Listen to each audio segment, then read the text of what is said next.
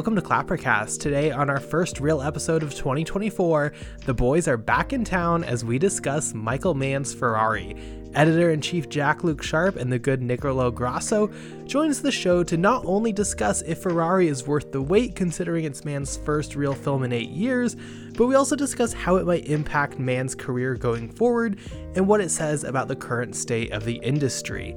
Thank you so much for listening to Clappercast. Please make sure to follow, like, subscribe, share, all that good stuff. Now let's get to our review of Michael Mann's Ferrari.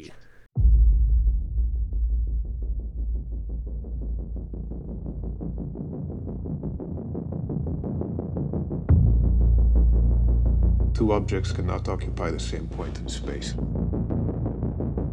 the same moment in time. The corner races at you. You have perhaps a crisis of identity.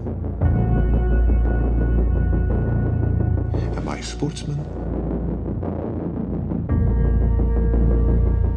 Or a competitor?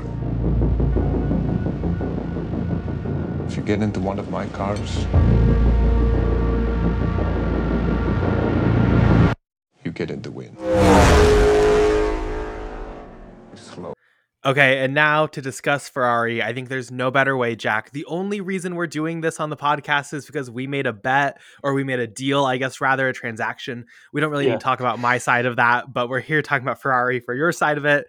So, Jak, we have a new Michael Mann film. Take us away. What were your thoughts on Ferrari?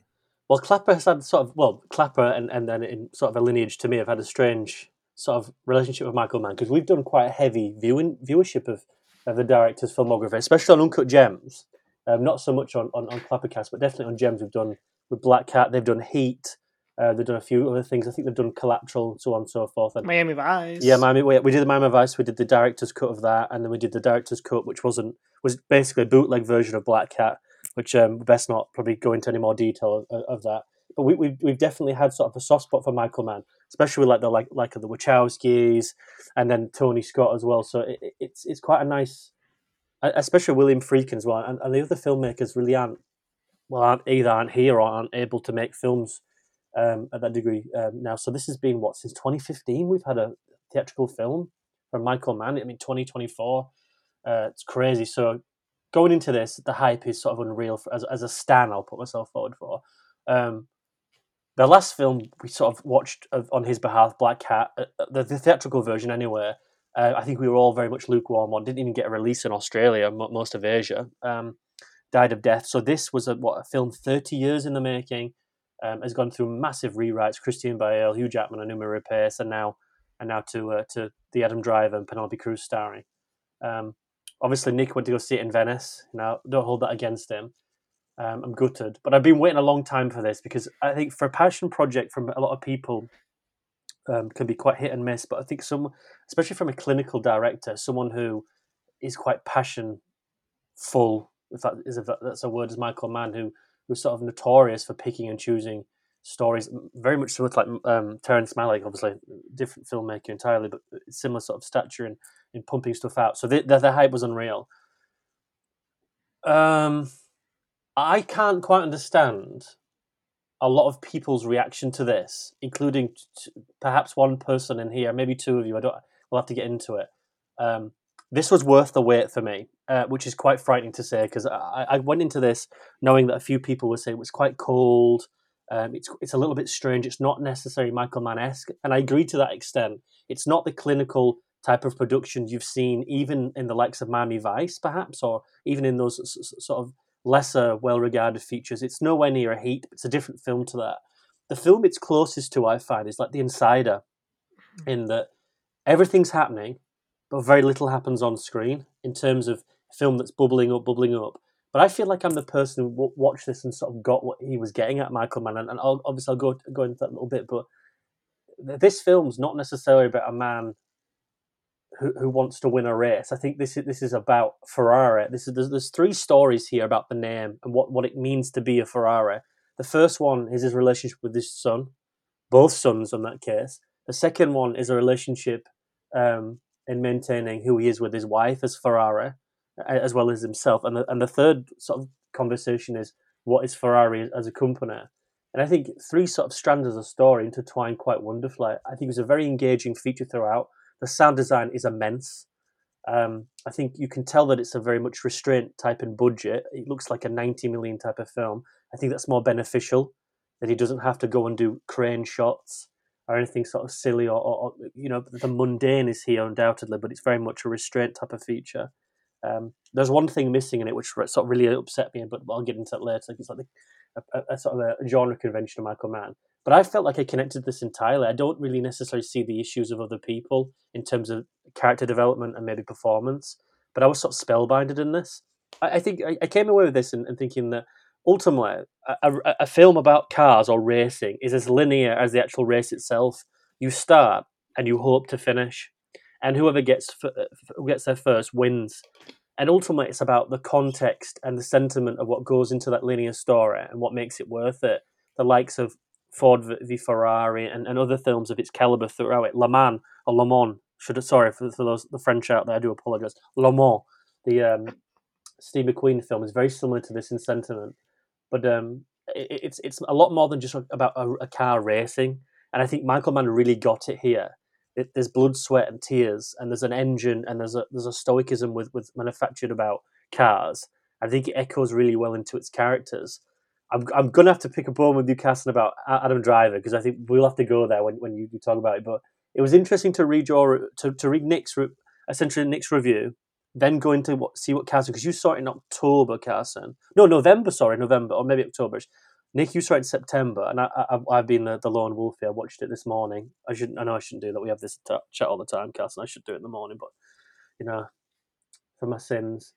Uh, but I got this. I, I was utterly compelled throughout this, and two, two, two hours and 10 minutes genuinely flew by. I've had a lot of fun in the cinema last few years, but this as a cinematic experience just got me. I've waited so long for this, and, and very much like the Matrix Resurrections in, in a certain type of hype, in the fact that there's a lot of me that wanted it to be great and allowing it to be good. And I, I had a lot of time to develop with that other film in terms of what that the context of that film was. This I'll, I'll, i could watch this any day of the week. I think it's a perfect type of just on and off, and I do, there's there's nothing in terms of like underwhelming about that. I could watch this anytime, like Collateral, like Miami Vice, like Blackhat, which I which I previewed this um, this afternoon as well in preparation for this, just to see if there's been any sort of um, change in tone. But just to, I know I've been not very brief there, but um, yeah, I loved it. It would be in my top ten of the year. Uh, not upper echelon, but but it, I, this was exactly what I wanted, and I'm hoping because I saw this on Twitter the other day. This might just be the tick now of just in in a twilight year. Of, let's make a film every three, four, five years now, Michael. Man, let's get back into the rhythm, Because almost a decade out, um, I think it, there's been a lot of frustrations, and I think it perfectly um, perfectly gets back onto that cinema screen. So I really enjoyed it. Really, really did. I'm not necessarily sure what you two are going to say now, but whoever's next, I, I am listening with uh, with hot, hot printed ears. I go quickly because I think it's important to talk about expectations here. Um, in you know, there's a, a Barbenheimer almost dichotomy, I would say, between like the Clapper cast and the Uncut Gems uh, group of filmmakers and group of films and group of tones. Um, there's crossover for sure, um, and not that either side is bad, but like Michael Mann, I would say is firmly on the uncut gem side, as you mentioned. Just someone I don't have really any connection with. I agree the highs are very high. Collateral, Manhunter, we'll talk about them in a, um, towards the end, but like some very very big highs in this filmography. Um, but I can't say like personally, Michael Mann I really care about him as much as really anyone else. He's not a Ridley Scott to me, um, where I'm going to be there drinking the Kool Aid every single time. Um, so I walked into this and I've seen it twice now. I rewatched it last night just to have a fresh take on this. And I think it's a good film. I am definitely more mixed than you. I definitely have issues with the story, the narrative. Um, I see what you're saying about it wanting to capture all these different sides of Ferrari, and I think that's good enough. I think specifically with how it builds the third act and the climax, it just feels too separated for me. And I think Adam Driver will get to him, as you mentioned, genuinely the worst performance of his career. I don't know how you can sit there, especially in the bigger moments, emotional moments, and not just be like taken aback by how bad he is in this movie. Um, but there are definite highs here. I think it is a worthy exploration of the name of the man. And Penelope Cruz, I don't think she's been mentioned yet, is giving one of the best performances of the year. Thank I think you. she is phenomenal here. The sound editing, as you mentioned, um, the first time I watched this, it was off my FYC DVD, and the TV. I watched it like 2 a.m. for some reason, and I had to keep turning down the audio whenever the racing comes in because it's just this magnificent roaring engines. Um, and there's some fun stuff behind the scenes of how he got a lot of the sounds of the cars. Um, the racing is really engaging, um, some thrilling, haunting moments of destruction of human bodies. I'll say um, it works. It definitely like works. I'm definitely positive on the film. I just don't know if it comes together for me as much as I would want it to to say it's like one of the best of the year. But I'm definitely positive. Um, Nick, as not Jak mentioned, you saw it at Venice. What were your thoughts on it? I saw it at the world premiere. Um, a very, very rare instance where I actually don't go to a press screening, but because it was like, you know what, I'm gonna treat myself. Life was good. Michael Mann was coming to lead it. I was like, I'll do it. I'll I'll see Michael in the flesh.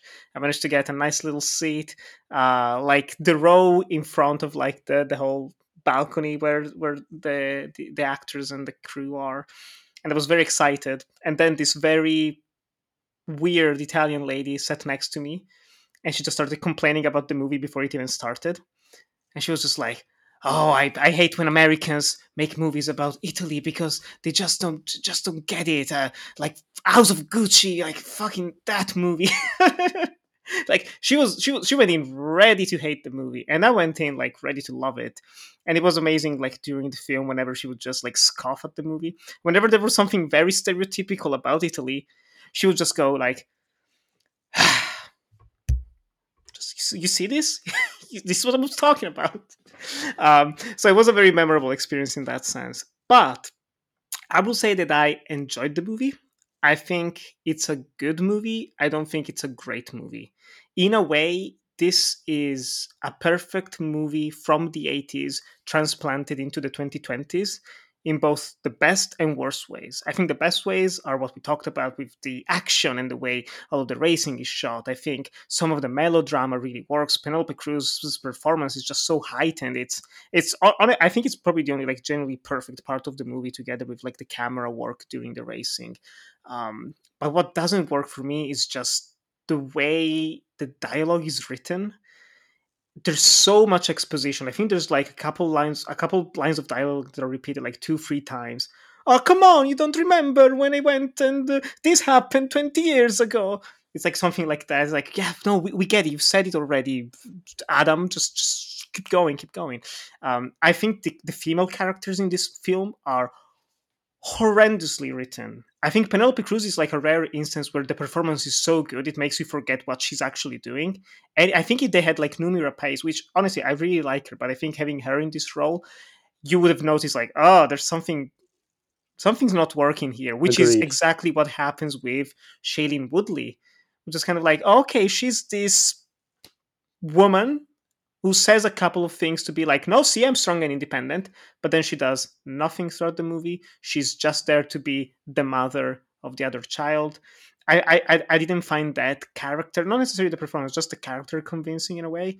Uh, Sarah Gadon, I love her. I think she's just a delight. I've heard her talk um, in person as well, and she has like a terrific mind. And to see her wasted in a role that's literally just the pretty blonde the the fiance of one of the or one of the racers. I was just like, I was hoping more from that, and just and that's like when it started to dawn on me. The longer the movie went on, I was like, ah, they're really not going to do much with what they have in the script. Like I, I didn't feel like this was pushing forward anything particularly new or unique to the genre of like these stoic, silent men who are very haunted by their past. Uh, and most importantly, I completely agree with you, Carson. I really, I, I, I was a bit in, in denial when I first watched this movie. When it came to Adam's performance, I was like, Adam Driver's, uh, you know, it's pretty good. yeah, yeah, it's fine, you know. But then the more I thought about it, I was like, man, there's just so there's so many sequences, and that's also, to be honest, probably a, a problem with the direction, I guess it was just like, holy shit, like this man just saw someone's car just flip 10 times in the air, crash and burn, the rider is dead, and Adam Driver is just completely like stoic, still like not reacting in any way. I was like, what? What's what's happening? Like in the first part of the movie when there's the first accident, I don't know if you guys remember, like that part was like, what? And he's like that almost entirely throughout the movie. I was like, I, don't get it. And then he has like the big moments where he has to be very loud and put on a little bit of an accent that comes and goes. I was like, I don't know. I didn't. I don't know. I don't know. I, I really wish I loved this movie way more. It was very. Uh, I was very happy that when when it came out, I was like, yeah, everyone that's going to love this movie will love it, and I'm happy that happened. I'm happy there's no like disappointment in that sense because everyone got what they wanted. Um, I just wish I could belong in it. I went in hoping it would be more of a The Insider, of a Miami Vice, mm. like that period of Michael Mann, and I do genuinely think this fits with Black Hat or Public Enemies, mm. where there are moments of greatness in it, but the overall package, I'm like, it works, you know, but gets you to the finish line, but it's, you know, struggling all the way. I'd love to interject there if I could do, because yeah, I don't know. I don't know how you. excuse me. I don't know how you two would um, go against this, but th- this is my opinion of this. I find that Michael Mann works on an incredibly visceral level throughout his work, and I think as someone who is a is a stan, is a fanboy, let's say, um, if if those terms are even not even outdated now, um, I find that it's probably the one thing I find that's quite a detriment to him as a character, but also as a as a as a, as a filmmaker with a, a sensual touch, and that there's just it's it's so visceral to a point that he I think he he thinks well my audience are on the same page as me, and that might be fair enough, but when it comes to an emotive level, I think you're playing a very difficult game because if you don't set up beats correctly, I think you can you can leave your audience wondering, but also you can leave your characters and, and, and your, your your story and your narrative slightly underwhelming. I think he's done it a few times. I think when you look at something like Heat, when you see Al Pacino do what he what he do do what excuse me, I'm tongue tied there. Does what he does on screen. I think a lot of it comes down to the fact that well, it's just Al Pacino on screen. I think you, you you then read the subtext of it, and he said he says on the Christopher Nolan thing about he like I I, I did Vincent O'Hara um, as someone who, who was on cocaine. And I think when you see it in that vision, it works. But when you look at it on a on a straight visceral level, I think you look at someone who's like is just overperforming. And here, very much like a few instances throughout throughout his filmography, I think he leaves the character to develop as a as a as a sort of a second hand shorthand with him and Driver, and then accept the audience to understand it which is sort of like the tonal um, opposite to something what like Terrence Malick would do. Terrence Malick would have a character on screen, and instead of letting a, an audience figure out or to to gel with a certain character just on, on an external level, he'll give them an, an eternal monologue on screen through narration, and then ultimately you're watching something without having to think. And I think these are two polar opposites of filmmakers in a way. I just bring it up as an example, and just as, as, as just to, to use it as, a, as someone to oppose. I think Michael Mann works on a far too visceral level, and this film for me completely is that. There's quite a few things here I would agree with you on there, which, which I'll, I'll, completely just throw my hands up and, and agree.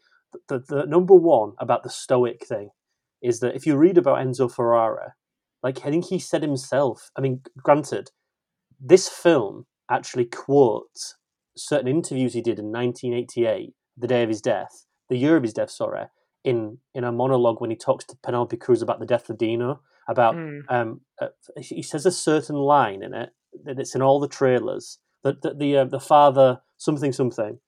That's literally um, verbatim uh, of, of that that that sequence. So it, to me, I find that's a very, strange idea about a screenplay taking quotations and then remixing them in, in, in, sort of contextual dialogue. That's a very interesting take to do that. Although mm. again, you have to then be on his level and go into it. But um, uh, he says himself, Enzo Ferrari, that he had to build a wall. He says it in the film. Again, he says that in an interview in in, in the seventies after he got into Formula One with um, I think is is it Gen, Genis um, Villeneuve. Um, Villeneuve. I'm going to say Villeneuve, but we don't do that anymore, Carson. That's getting that's getting too much into into to somewhere we want, want to get into. But I think he said it himself where he he built a brick wall up because he he stopped wanting to care about these people who were dying. But the, the film doesn't acknowledge that at all until a portion with it with, with through the film, and it's an offbeat comment with Shailene mm-hmm. Woodley where it doesn't get that texture. Again, the, the film only mentions Dino's death what, a year before, but he doesn't actually say it in the film at all. It says it on his great tombstone. I think if he would have known that before the film even started, if if it's through um, uh, narration or if it's through uh, on-screen text, I think you can get that identity and that that texture once again of grief because we're just allowed to figure out on screen. if we had known going into that that Penelope Cruz is grieving, I think that that performance is then again same with the Al Pacino thing that it gets on a second elevated level. As we see it now, it's good, it's very good.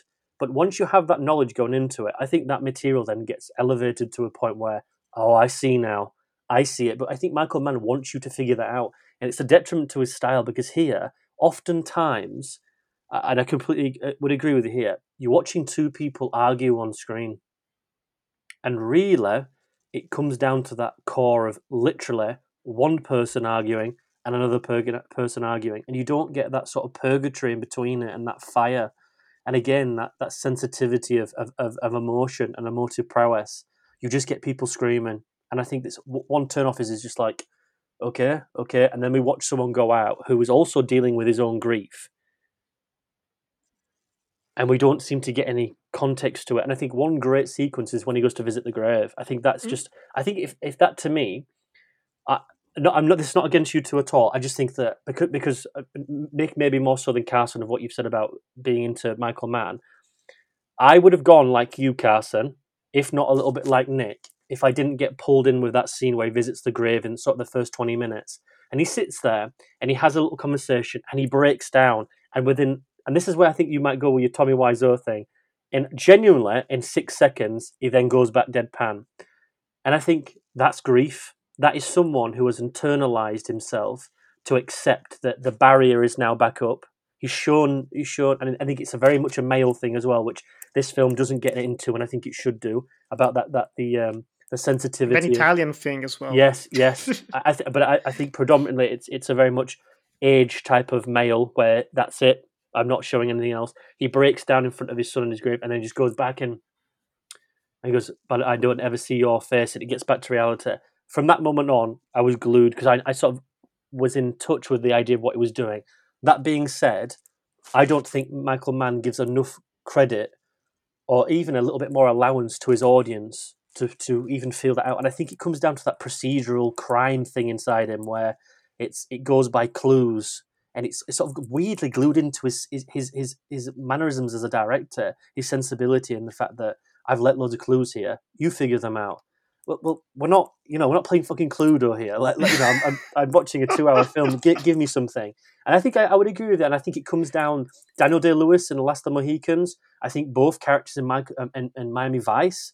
I think um, Dillinger in Public Enemies. They're all there, and they all have the same somewhat lackluster issues. And I think it's him how he writes these stoic quote unquote characters, but really, he, he, they're all damaged but he wants you to to figure that out and, and, and meet him in the middle. And to me, it's like ah, just give it a little bit more credence. But that's that's where I would see it. I don't know if you two would agree with that, but that's that's sort of my identity with with the issues there. I will say I agree. I wish actually I wish there were more scenes like that there are just i mean i'm i'm, I'm not the type of person that's like oh, i can follow dialogues. It's just there's just way too much talking in this movie just way way too much talking. And honestly the scene that you mentioned what i really loved about it when he goes to the grave and you see like the facade breaking down and then just boop going back up again because you can't show can show yourself to be weak you know there's the, the thing everything no. That's not what a man does like i like we've known men like that. I know, especially like in Italy, there's this whole culture about that. That's very still very toxic, especially when you go further south. Like this film is set more in central Italy. Um, but then it's also juxtaposed with Penelope Cruz going to the to the grave, and she's lacking that extra step you know to to process the grief in the way that he's trying to do you totally see that they're two like separate islands they're not a couple they're not together i think like that works brilliantly but it's just like one scene early on and then there's a lot of scenes of just people talking. I, I was thinking about that like when you were t- talking earlier Jak just about all of this. I was like yeah why does why do the other movies work so much? Even something like miami vice which was kind of hated back when it came out. I'm like well because there's a lot of moments of lyrical beauty where it's just the music and the visuals the acting and no dialogue no nothing and it's Jamie Foxx in the house taking a taking a shower. The the, the two on the boat, speedboat, going to dance and drink mojitos. Like there's a lot of those moments in Miami Vice, and even in some of the other movies. Heat has a bunch of them. This movie really doesn't, which I think is a shame. I think it should have done the opposite. Probably should have actually stripped back a lot of more biographical elements. And there was a bit of um, it's called a controversial tweet recently that came out on on X about freaking May December and like oh the guy that played him that like the guy one of the main inspirations for the story said that he should have been consulted and blah blah blah which is a whole separate topic but someone said oh one of the worst things you can do for a biopic is to have like people directly involved make it and boy, would you wouldn't you know that actually one of the people that helped produce the movie and that a strong help in making it was the son, the the actual like the the bastard son you could say of, of Philippe of Ferrari. He was yeah he was also in the at the premiere of the film and everything. So you know he's uh, the CEO of Ferrari though. He's, he's, he's pretty much like the top of Ferrari now, isn't he? Yeah, yeah you, you can't get past it probably to make a movie like this, which fair enough. But also, like after watching the movie and figuring this out, I was like, oh man, I'm thinking about so many scenes here. Where like he's just the cutest little boy. He loves his daddy. Daddy's super nice to him. You know, mom is amazing. Mom's portrayed like an angel. Fuck Penelope Cruz. That woman was was sick. You know, she had a freaking revolver in the house. She was ready to shoot Enzo. it's like holy shit. Okay, that kind of recontextualizes some things. You know, um, which have been very controversial here in Italy. Like this movie has not been taken well in terms of how it portrays Italians, uh, in terms of the fact that it's primarily about Italians with an entirely like foreign cast, uh, which I don't really give two shits about to be honest. What I don't like are the accents. I could have done without the accents. Go full Napoleon. I don't care if they have an American accent or a British accent, and then they meet the British and they all have the same accents. I don't care. Just do it like Napoleon. Instead, in this movie, you have like these weird accents that keep coming and going. I don't know what Shailene Woodley was doing. At least the mm. pronunciations are good, you know. It's just like, oh well, you know. At least they say like Giovanni instead of Gio- Giovanni or something. which is how much you always get Federico. But but no, it's it's it's commendable in that sense. But uh, uh, just just find it lacking. More I, lyrical, more poetic. I also I respect this film just because I feel like we're all in like very different wavelengths with it, which I think is like a kind of a testament to the film. Because like not to push back, because I did say Adam Driver is terrible, and I do think he is, but like I think his stoicness works so well, and that's like the one time where I think this works, and I think that whole like him putting up a wall. I kind of disagree. Maybe it's because it was my second watch when I just watched this again, but like I thought that was handled very well. I thought that revealed itself very well. I think it's also quite obvious, like as he's watching these people literally die and he has no reaction. I think that carries enough of a weight to kind of propel you as an audience member to be like, something is up with this guy because that's not a normal human reaction. Mm. I think that's very purposeful. I don't think it's a lack of like insight by man or anyone involved. Um, I think the stoicness, like he does have a presence to him, I will say, where he's on the sidelines of the race or whatever. You do get a sense of like, okay, he's here. Like there is a sense of weight there. For me, it was the biggest issue was his bigger moments. Um, not even like the crying at the grave, but specifically like in the arguments as he has to yell in this accent that goes in and out. And I don't give a fuck about accents, to be clear. I really do not care. But like truly, he goes from Kylo Ren to Tommy Wiseau to uh, whatever his name was in Gucci. Like it's in and out of so many different performances that it really just bothered me. I think that's like where I'd say his issues are. Um, but I kind of disagree with both of you in the fact that I think the stoicness and I think that emotional journey of grief from both him and Penelope Cruz, I think that like argument about it is also just like kind of the best scene of the film, to be honest. Like, I think that plays very well and effectively. Um, I think that's probably the, one thing the film does like emotionally right. I think that's like the most impactful part of the film. Um, so I don't know. I guess I disagree with you both there. I, I get it. I get it. I think I, I think stoicism is interesting, Adam Driver, because he's, he's it's interesting to look at his filmography, and he's, he's doing essentially what the Leonardo DiCaprio of his time did. He's he's working with auteurs and and like Terry Gilliam. He's worked with Michael Mann. He's worked with like you know Spielberg.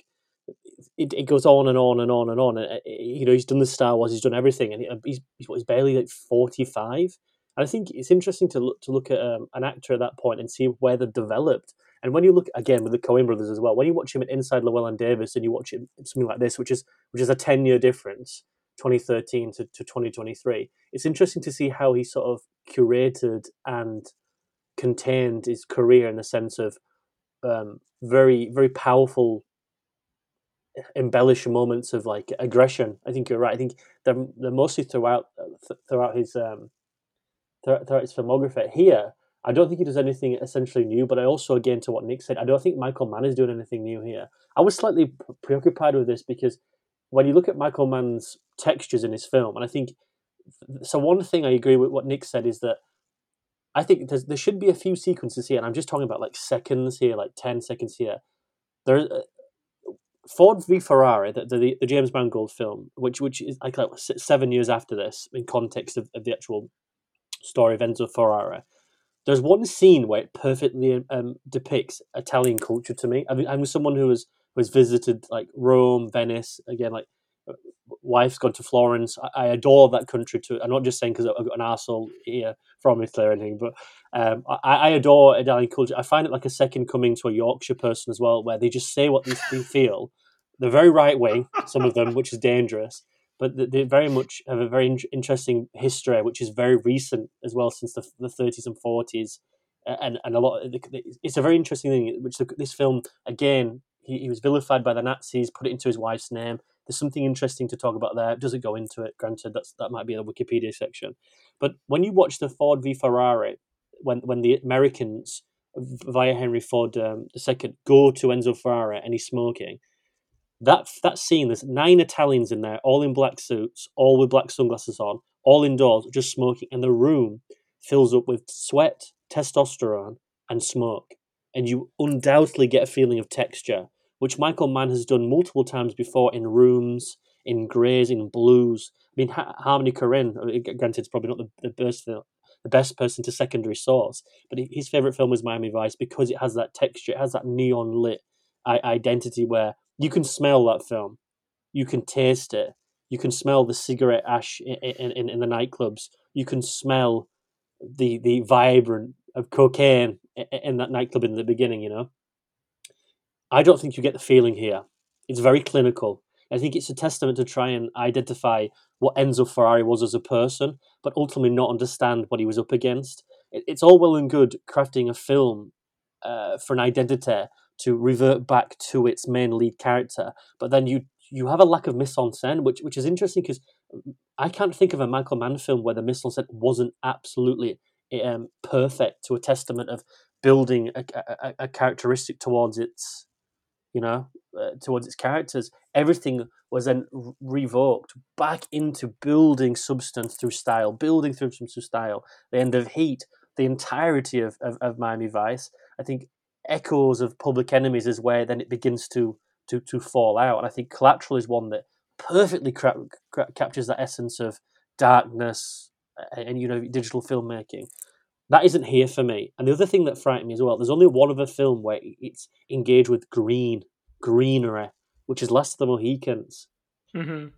And I weirdly think them two match up quite well in the sense of do you look at one character who's very stoic has a mission to do it, will do it at all cost, loves his family, but is against, uh, uh, who is going essentially against a secondary nation and has to get to, to be on top.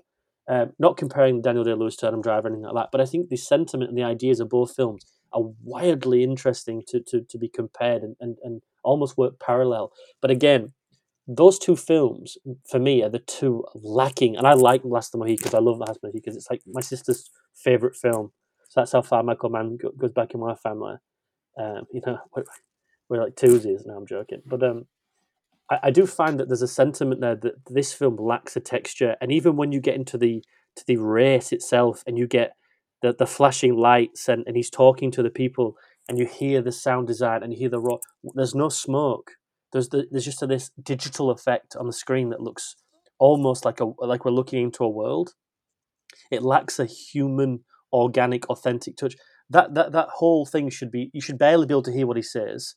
It, just add a little bit more texture to the environment and, and lead it up. And then when they go driving around, you know, we get a little bit more of there, but it's too clean, it's too clinical. And I think it's it's an idea that that that's followed Mann since 2009 with Public Enemies, especially after that with Blackhat, and then with this. All three of them have a lack of setting to be in partnership or in lieu with it, with its characters. That's just my opinion on it. Having been a fan of his filmography, I don't necessarily know where that comes from. I don't know if that's a director who is deciding to go the James Cameron way or or, or that sort of identity and to go through digital filmmaking because they were two Michael Mann and, and, and James Cameron were massive pioneers of Blu-ray. I mean, they were going to uh, to demonstrations in what 20, 2008, 9, 10 in Singapore to show these the films that they were doing in, in the Blu-ray sphere. Um, perhaps it's that I don't know. I read Jacob's review of this. Jacob Flash, the, uh, the host of Uncut Gems, and he, he damned this film. And it's interesting that how he looks at this, and it's it's like a it's like a director sitting on a park bench. I'm going to try to quote this, talking to the viewer how to do a sports racing movie, but but just and it's it's it's as, a, it's as abrupt and simple as that, but not mm. actually doing anything with it. I, I don't necessarily agree with that sentiment wholeheartedly, but I understand where it's coming from. Perhaps that's the ten year difference, but for me, I can see that ten year difference in a in a person then trying to find maybe the line again the racing line to try find that get back on. He needed those ten years out to sort of re- refine, redefine himself. And I do. I'm I'm a massive proponent of if you leave an industry for far too long, I think you can forget things. You can forget that shorthand, that second hand. Um, and perhaps here that that may be there. Maybe I'm looking at it with rose tinted glasses, so so maybe I'll, again concede to that slightly. But um, I get back to the point. I find a lack of texture here but then, it, it, for me personally, I find that the the clinical nature of its character study that more than makes up for that. But again, if you're going for the visceral here, there's a, there's sort of an oxymoron relationship, which I think for a for a viewer who, who goes to the cinema quite a lot, who who watches very highbrow cinema, like the both both of you two, who watches plentiful of auteurs each day, who's got uh, incredible amount of cinephile ability to to read film. I can understand why this perhaps wouldn't even pop up for you. I, I, I can imagine this would just be flat. Um, so again, not to speak for both of you, but that's sort of sentiment side. Again, just no texture. But but again, I, I find other things that more than make up in, in, in some ways for, for me. One thing I find very interesting, I don't know, I don't think Mann probably cares, and he's been working on this film forever, is that when this film was made, it was planned to go to streaming, which I find like a very odd choice and odd like factoid that it was going to go to Showtime, and then they sold the rights after it was made. So like, I don't know if that has anything to do with how it is viewed when you're creating something for the small screen compared to the theatrical screen. Again, a man doesn't strike me as someone who's like, oh, I'm just going to do whatever. Like he clearly has a passion mm-hmm. for this film and passion for filmmaking, but I don't know if that plays into it at all just a thought, I guess. I, was slightly, again, excuse me, I, I, was slightly worried watching this because once you see Adam Driver and Penelope Cruz, there, there really isn't much else there in terms of depth, and there's not really much there in performance. There are small snippets of Jack O'Connell, um, Patrick Dempsey, Shailene Woodley, uh, Sarah Gadon, as you said, and there's a, there's a few more. That else is a is a quite a major sign for me this may have had trouble getting made. Now I know that in 2012 he wanted to make this, and they were going to give him 40 million, and he said no, I, just won't make it, and then just didn't do it for, for years and years. And I sort of agree to that. I, is this 70? This is 70 million, I, I believe. 95. 95. You don't really see a cinematic flair here, the, although there is um there's an identity on screen. I, will say this: there's a definitely a, a, a vis- there's more like a visual sentiment of the camera just floats. It looks quite good when, when the camera's up on, on on the cars, and he likes to swoop in. But there's a lack of digital digital digital digitalization. Third time's a charm that you see in Public Enemies, and even in Blackhat. Uh, there's very lack of pause here, which then would demonstrate that there's a lack of shooting availability. When when I was in the car before it almost killed me today, I'm sure we'll get into that later. It sort of dawned on me in the fact that when Michael Mann was in his pomp, he worked with Warner Brothers in his formidable, formid, fucking hell, excuse me, formidable years. In that he made Last of the Mohicans, Heat, The Insider, Ali? and then and then then he would make Ali. I don't know who Ali's with, but he made them with Warner Brothers, and then I think Ali, I think uh, Ali is Warner Brothers as well. Then he moved on to go make um, uh, with with Paramount with Collateral, um, but then he went to Universal, which is Miami Vice, Public Enemies, and Blackhat, which is in the UK. This is this is, and then after 2015, seized.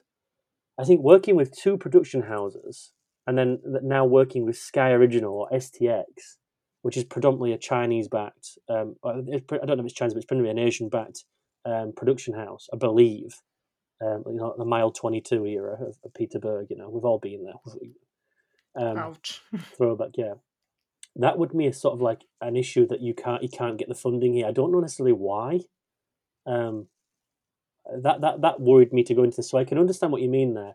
I think he more than makes up with it, and just he's, he, he, again that visceral sense of there's just inward feeling in that the, he's providing sequences on screen that are very much fundamentally easy to understand, but don't give very much off.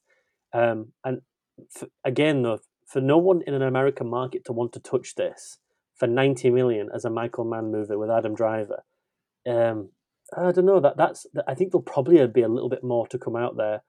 Um, but considering that Ford v Ferrari was very very well received, and there's been a lot of sort of this racing second wind within cinema. Yeah, that that idea of going straight to streaming and just being saved by Neon, which is again a very small, not small but smallish, um, independent. Yeah, independent is a slightly worrying thing. Perhaps that may have given. Well, again, they only bought the distribution rights, didn't they, as well? So it wasn't even them that, that put the finance in. So STX must have had some conditions of this being two hours long, um, I wonder if he'd have had more free reign under a Neon, but less money. Maybe that would be more beneficial for him. But again, I think it's a Sky original, which I, I again I, I, couldn't even name another Sky original in the UK, which is which is a Rupert Murdoch backed um, cable TV channel, essentially like your HBO uh, in the US. Did not fill me with joy. I also didn't think the trailers were cut very well, which genuinely upset me throughout it. Really looked looked looked poor in in, in crafting a, an identity but again, I think there's a film struggles with that as well on, on, a, on a visual sense. Not to contradict myself, but more so a more prolonged visual narrative. Um, I, I, again, that would worry me. Someone, what's next? I, you know, the, the whole thing. Not to jump the gun here, but you say about it looking quite. Um, uh, not to put words in your mouth, but it looked more more so the lackluster from a from a production house that hasn't got anything else. Where he thinks who and who he thinks is going to get Heat Two produced by by Warner Brothers would would worry me because this made this is barely brought, brought twenty million, and it, and it cost ninety to make, didn't it? So I don't know. And again, Warner Brothers are in the shit here because they haven't got the DCU. They, they've got to go back onto the James and they have to reset. They've fallen out with Christopher Nolan, who is the fanboy. You know, they've got who Denny uh, Villeneuve, who, who's going to gear up for Dune Part Two. If that bombs, his Messiah goes to tits up, and then Dave Mattel. Yeah, so, One of the spin-offs of Barbie. it's yeah, well, big bucks. yeah, the Batman universe better deliver. yeah, exactly. So it's going to be interesting if they go back to the auteurs, and I think that that that day is gone now. So where he gets that produced, I don't know. But it's interesting that you know Apple TV are picking up uh, Scott and Scorsese. Michael Mann seems to be the one forgotten about, and it's interesting that I mean Netflix would done an absolute dime with this. Again, it, perhaps it's again to reiterate my point, it's interesting that he's a digital digital light, isn't he? He's someone who who looks into the digital um, tenfold. He, he, envisioned that with Blackhat in the narrative, but on, on a visual sense, he's, visual, he's digital cameras, red cameras, so on and so forth. Does that mean that he's against the digitalization of publication of cinema? Is he against Netflix? I don't know if on the record if that's true. Um, I, I don't know if you can have your cake and eat it. So I wonder it, that's a strange relationship if so.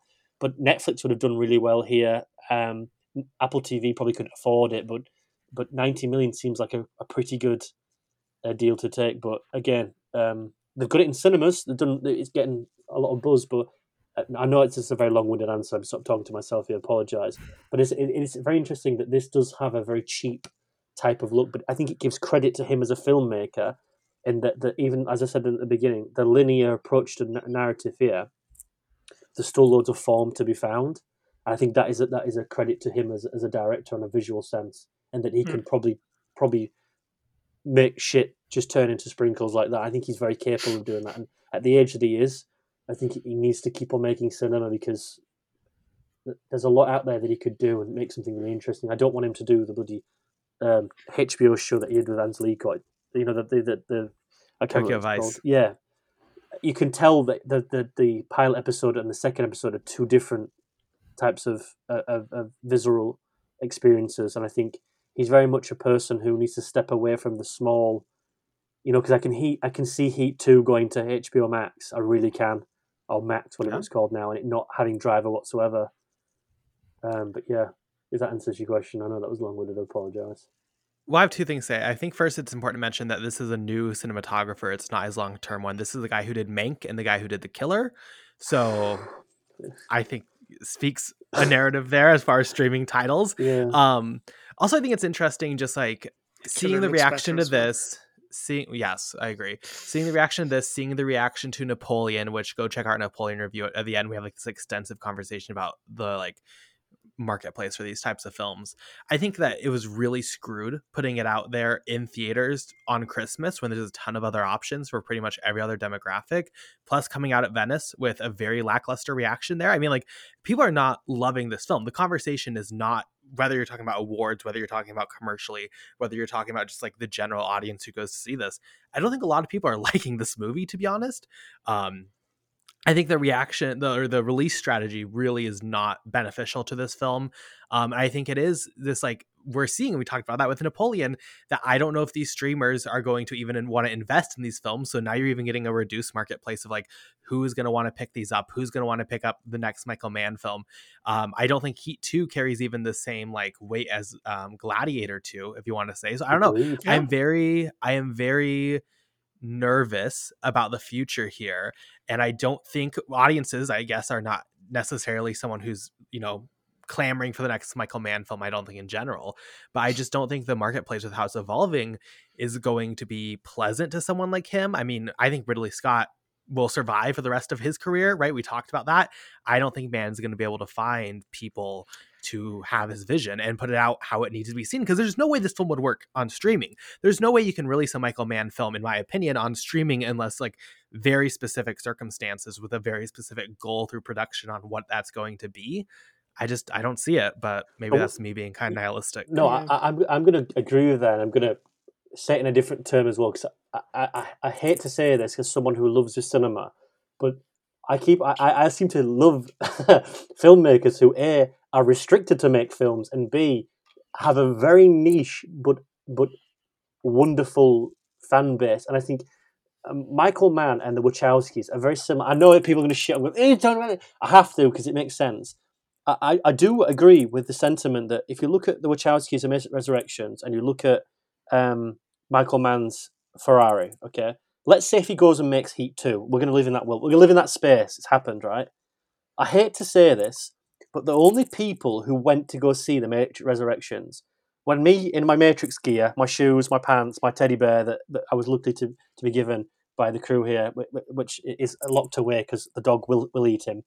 Um, and I was there. I've got my blanket on and stuff like that, and six other people who watched the first one, and nobody else, because it's it's it's its own converged trilogy of of, of people that doesn't bring new audiences. Why would you?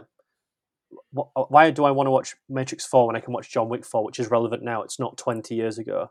Which again, I think is a small-minded um, type of uh, sentiment. But ultimately, if you're paying eight, ten, eleven dollars an hourly wage, which is an hour of your work, you feel free to pick whatever you want to. I, don't- there's no way that uh, anyone should judge you otherwise. The only people who will turn up for Heat 2 will be four people, and two of them will have a Heat t shirt on. I know the two, one person will like Manhunter, the person, person will say Blackhat's my favourite film. And I, think, and, I, and I do think that, and that, that's a very, again, nihilistic, sadistic way to put things. But I agree. I agree with you, Carson. These filmmakers are so niche in the way that they've they've they've, they've crafted films, and uh, essentially not even an egotistical way, but have been quite self-centered. And I want to make this cinema, and haven't made commercial vehicles in the sense that they'll bring people in, um, and and ultimately, in the long run, it, it's a severely lacking thing because you don't bring new fans in. You just bring people who have liked your cinema. And I think all power to the filmmakers. They're making what they want to do, and they're not making pieces of shit that they don't want to. Um, all power to they can sleep comfortable night. I can sleep comfortable at night because I've, I've, I've, I like what I like. But in the long run, it does not help. There's a, there's a reason why. Uh, let's say that we call it commercialism in the, the that when Brian De Palma had to make The Untouchables, he had to make Scarface because it was a commercial vehicle. His name was on the billboard, and there were big films with, with Academy Award winners, and people flocked to see them. And then maybe thirty percent of that went to go watch the smaller films like Snake Eyes that he would make. You retain an audience from from from bigger commercial entities. Michael Mann has never done that. Michael Mann has never made the commercial vehicle. He made he made um, what Jericho Mile, which we'll talk about later. He made uh, the Keep, which everyone hated, and he's just ultimately just put to the side. Then he made Thief, which is a small film cult favorite. Then he made Manhunter, small film cult favorite. You know, and then we go into what the 91, 92, stuff like that. He makes Last of the Mohicans, small film, cult, cult, cult favorite. You know, then we go into the Heat Heat business where it fucking booms. But no one who watched Heat went to go watch The Insider, and I don't think many people who watched The Insider went to go watch Ali and I don't think many people who watched Ali went to go watch Collateral, so on, so forth, until we get to Ferrari, where there's three people waiting to watch it. Longevity wise, as, as anyone may have guessed, doesn't really create a big enough demand or audience. So the, the issue that will happen to Ridley Scott eventually, I think we may differ here, I think we spoke about Napoleon, is that he will stop being able to make the films he wants to and have to cater to the audience that are there um, and making bigger films like the Alien Covenant sequel, it will never happen because there'll be six people there who like Prometheus, uh, or maybe Alien Covenant to begin with, and it's not. You know, there are people like Blade Runner, etc. Um, D- Denis um, Villeneuve is one, and Christopher Nolan's going to, if he's not careful, is going to suffer as well. In that these, I think Nolan's different because Nolan Nolan is making corporate stuff um, for him, well, not corporate stuff. He's making sort of corporate stuff for himself. That he's made the Batman trilogy. He's done that. Whereas Denis still trying to go into the Blade Runner. Then he's making Dune, but he also made Enemy. You know, so they're very much on the same trajectory. Be interesting to see how them two do, like the like the likes of Michael Mann, uh, Ridley Scott, uh, those big heavy hitters. Uh, but I, am I'm, I'm on the same wavelength with you. I don't know if you agree, Nick. I think that when the time comes for something big, I think I think the time's gone there. Make he's going to have to restrict himself to make smaller films, and maybe making that film for forty million may have been the better option. However, you know, ten years later, we're here, and yeah, would you would, would, would you say it was worth it for him? Undoubtedly, uh, for me, yes. But no one else going to watch Ferrari was like, "Oh my god, this was so worth the wait." People just went on a whim. I just, you know, who's wearing a Ferrari he, t-shirt? You know, sorry, Nick, go on. I, I, I think he's just obsolete. That's that's what it is at the end of the day. Which is which is not something I want to say. I was I, I went into it hoping for something more, but he didn't give it to me. Um, it's I I. I mean, I don't know where I will be when I'm like 80 years old or something. If I if I get we'll to be doing this. years old, uh, Cast episode 1200. Um, but I think that. like I'll when you that. get to that age, you see a lot of directors still trying to not necessarily innovate, but at least reinvent themselves. You know, we've seen it with Spielberg, we've seen it with Scorsese, like all these directors. M- movies may be financial or not, but at least they're being well liked. They're getting the awards. They're getting clout. Filmmakers like Brian De Palma, they are doing the same. They did yeah, the same yeah, yeah. thing over and over again for the past like 10 15 years to the point that people just got tired and stopped watching the movies and they got like progressively smaller and smaller budgets until you get like domino which is uh not a good movie i didn't think we were going to go there today. Um ferrari's not domino thankfully. It's a much much better movie. Um but at the end of the day, I just look at it and think, what did this give me that I couldn't get with other movies? And if the answer is just some cool driving sequences and a horrific accident, it's like, well, is it justified?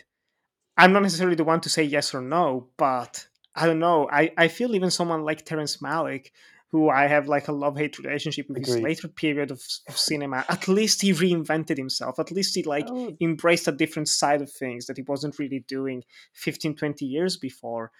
And I, yeah, I don't really see much different in here. I, it, it's kind of ironic that Michael Mann reshaped before Twin Peaks came out and that whole and like X Files in the 90s, he reshaped television series with Miami Vice in the 80s it was like, holy shit, like TV shows can look cinematic, like the neon lights and there's the shootouts. It's like, holy shit. And then you get to Ferrari, which looks like a made for TV film in the 2020s. Um, which is crazy. Like, yeah, I forgot it, it was the same cinematographer as uh, The Killer, which is which is eh, movies made specifically for streamers that also screen on the big screen at Venice. I didn't see it on the big screen, but it looked just so much different because I think it's just the David Fincher touch. Like it, it does indeed look like a David Fincher film, still made for streaming, but it looks like a David Fincher film. And this one just looks like made for TV, like generic. The the the, the cinematic language between the dialogue and the action is so different from one another. It's not honest. Ah, uh, I was going to compare it to Marvel in some way. I'm not, mm. but you know, it feels like second unit. It feels like you get I don't know, like like when they did what was it like Birds of Prey, the DC movie. It was like oh, it's you know standard movie, and then you get Chad Stahelski directing the second unit for the action scenes. Like, oh shit, this feels like vibrant and invigorating, and that's how it felt like here. You watch, like, I think of the prison breakout in in Public Enemies. You know, the digital cameras on the car. And it's like it's like holy shit, this feels like a documentary. And then you get into like the houses and the villa, and uh, Marion Cotillard is having a bath. It's like oh, this feels like still intimate in a way. And you watch this movie, and it feels like it's made by two different people. The dialogue is just static camera, shot reverse shot, shot reverse shot, wide shot of people talking. Maybe maybe a little dolly if they're moving around the set, and that's it and then you get to the action and it's so vibrant and energetic it's like oh my god the film is coming to life. But it's a completely different cinematic language it doesn't really jive well together. And i've seen people kind of complain about that but try to try to twist it into a positive. No because you see it's the torn man it's the two sides of ferrari. It's like no no no no no oh, i'm, I'm, I'm I, won't say it yeah oh I'm, I'm, I'm, pushing it here guys gonna, pushing it here. you, would, would you and this is not to come down to my level could you could you in a world say that's part that might be rust on his part? Yeah, in a little I mean, way. Has, yeah, I, behind, I, think when you said it, being behind the camera, but in small dose doses of, of, of, of stuff, but he hasn't done something like this. Could you? I guess I, he hasn't really made. I think that's the only like different thing for him. It's like he's never made high speed chases like this there's like the car crashing collateral there's like you know the boat ride and whatever in miami vice but there's no action scenes like the ones in ferrari so I can see the appeal in that sense of actually shooting, which is kind of insane, like actually shooting with real cars and all of that, like very little digital work, actually shooting it in Italy instead of like CGing things mm-hmm. in or shooting it in California and pretending it's Italy. So it's they did a lot of work in the production design for sure and and and all of that. But yeah, it, it feels rusty. Like I was rewatching clips because I forgot I was like, I remember kind of enjoying parts of Blackhat, and then we watched them. I was like, "Holy shit, this this looks pretty good." Like, I still wasn't a fan of the story, but I was like, "Man, just the visuals and the way, you know, just running around the city and just clicking the keyboard and the laptop, and the energy is just insane. It's off the charts in that film." So maybe it's what you said, Jak, earlier. Maybe you know, it's been ten years almost. You got a bit rusty which I, is yeah. understandable, I guess.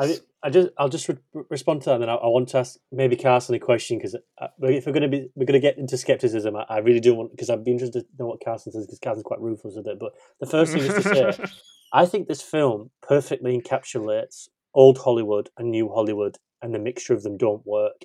I think mm. Michael Mann has left left a Hollywood um, trying to make a film perhaps ahead of its time. We'll talk about that a little bit later. Um, and with issues that have gone before with Public Enemies and issues with Miami Vice and stuff, and his old '90s worldview in the two, early 2000s and then the, the 2000 and um, late 2000s, and then just touching on the, the mid 2010s. I think to stop 10 years in Hollywood is like almost waiting a is, is stopping to to to allow another generation of viewpoint in.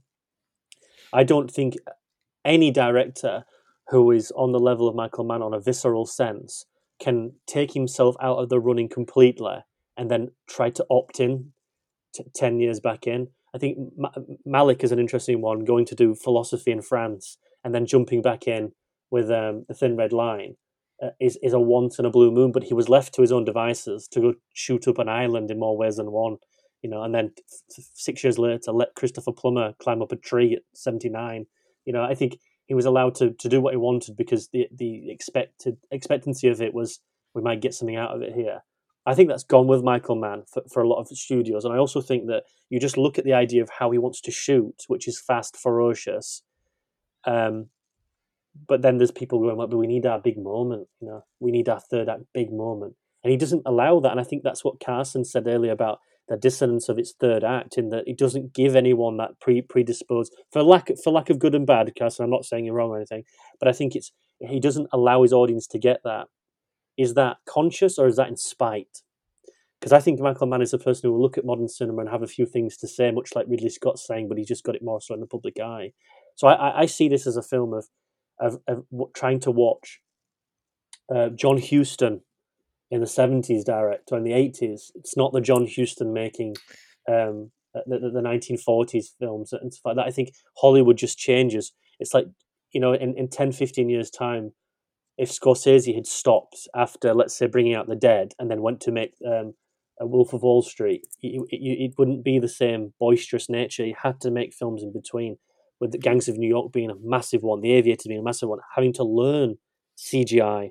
Michael Mann's taken big gaps of going, trying to go back and boots on the ground filmmaking, and it's changed. I think Adam Driver is a is an actor who will probably play with that and want to do that, having been with Terry Gilliam's movie, you know, Don Quixote and and stuff like that. I think he has a sentiment of a Juilliard actor where forget what's on screen with with CGI and let's just work person to person.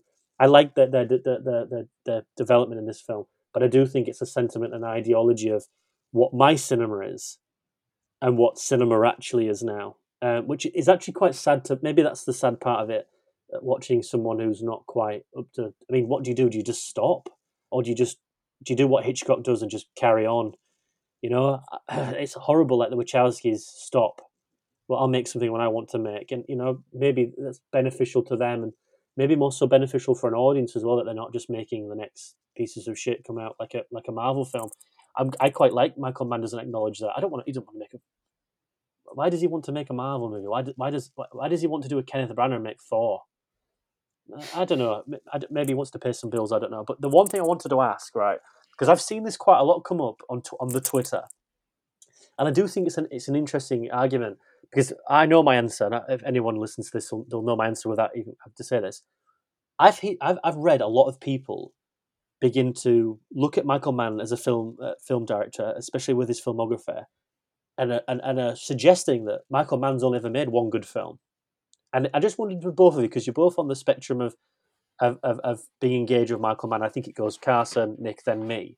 I'm just very intrigued intrigued how much stock you would put into that. I mean, genuinely, if it's engagement, if it's entertainment, one really brilliant film, or do you think he's made quite a few um, dents in the in the track or what. I'm just interested because I've heard a lot of people obviously that film would be Heat, and the others are just good for all small bits and bats.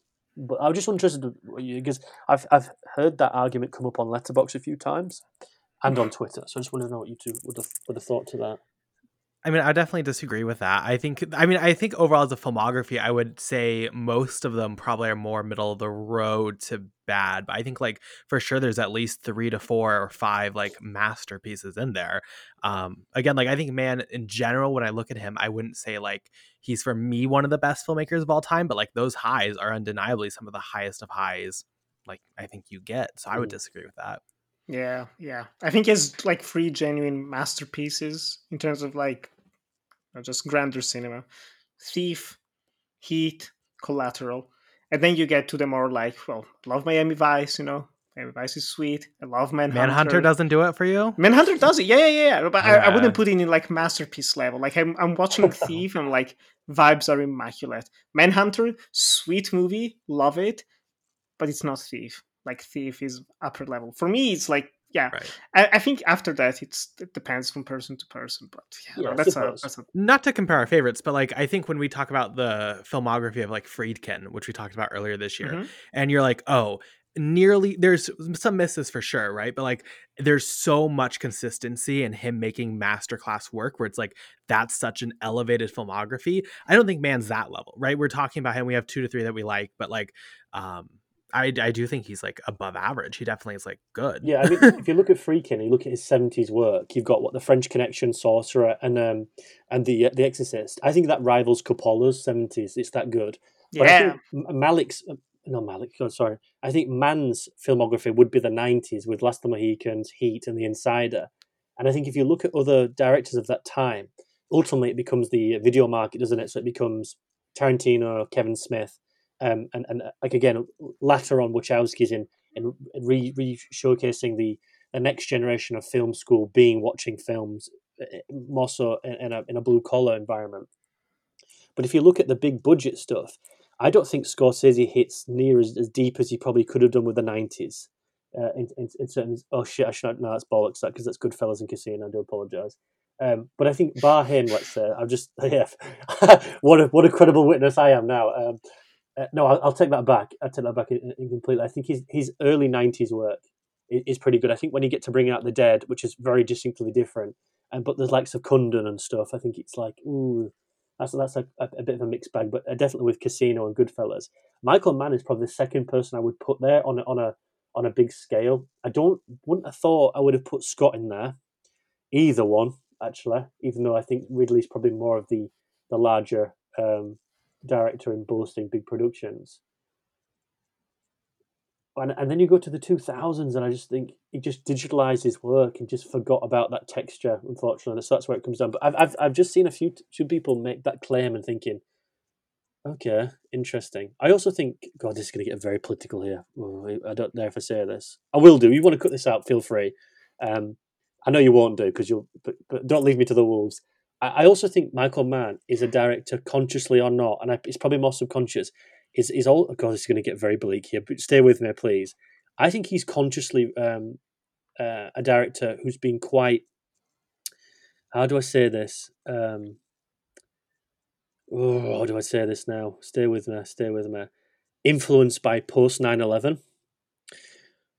I think when you look at him as a filmmaker, he, he then goes on paranoia and he looks at issues within the state. He looks at, you know, granted, I think he has done before, but it's all been procedural television. I think if 9 11 doesn't happen, I don't think he makes Collateral. I don't think think he makes Miami Vice. Um, and I think those two films come after a very big um, incident in American culture as well as history. The, the, the, the breach in cinema influence, uh, again, the Dark Knight trilogy, which ultimately is influenced by Heat, secondary, is, is quite interesting. But he's definitely a director who had a second wind of, of wanting to subconsciously, I don't know if he, if he would necessarily admit this, perhaps he would do, perhaps he wouldn't, knowing his background in in in procedural units with the police and stuff like that. I think his politics would, definitely from being from Chicago, would influence a certain um, viewpoint of the world, undoubtedly. Um, but I think that the influence of that event has undoubtedly changed his perspective on looking at uh, cinema. And uh, Miami Vice is an interesting one because when you look at that, as I know this is going to a Michael Mann thing now, but it, it just indulge me, please. I do but apologize. I do this every week, but that self-absorbent look into American politics because I read about Miami Vice and when it first came out because I remember renting it and thought this is absolutely shit. And then we did a Gems a few years ago and we did we I watched both versions. I think I did the unrated director's cut, which is a completely different film of how it frames it.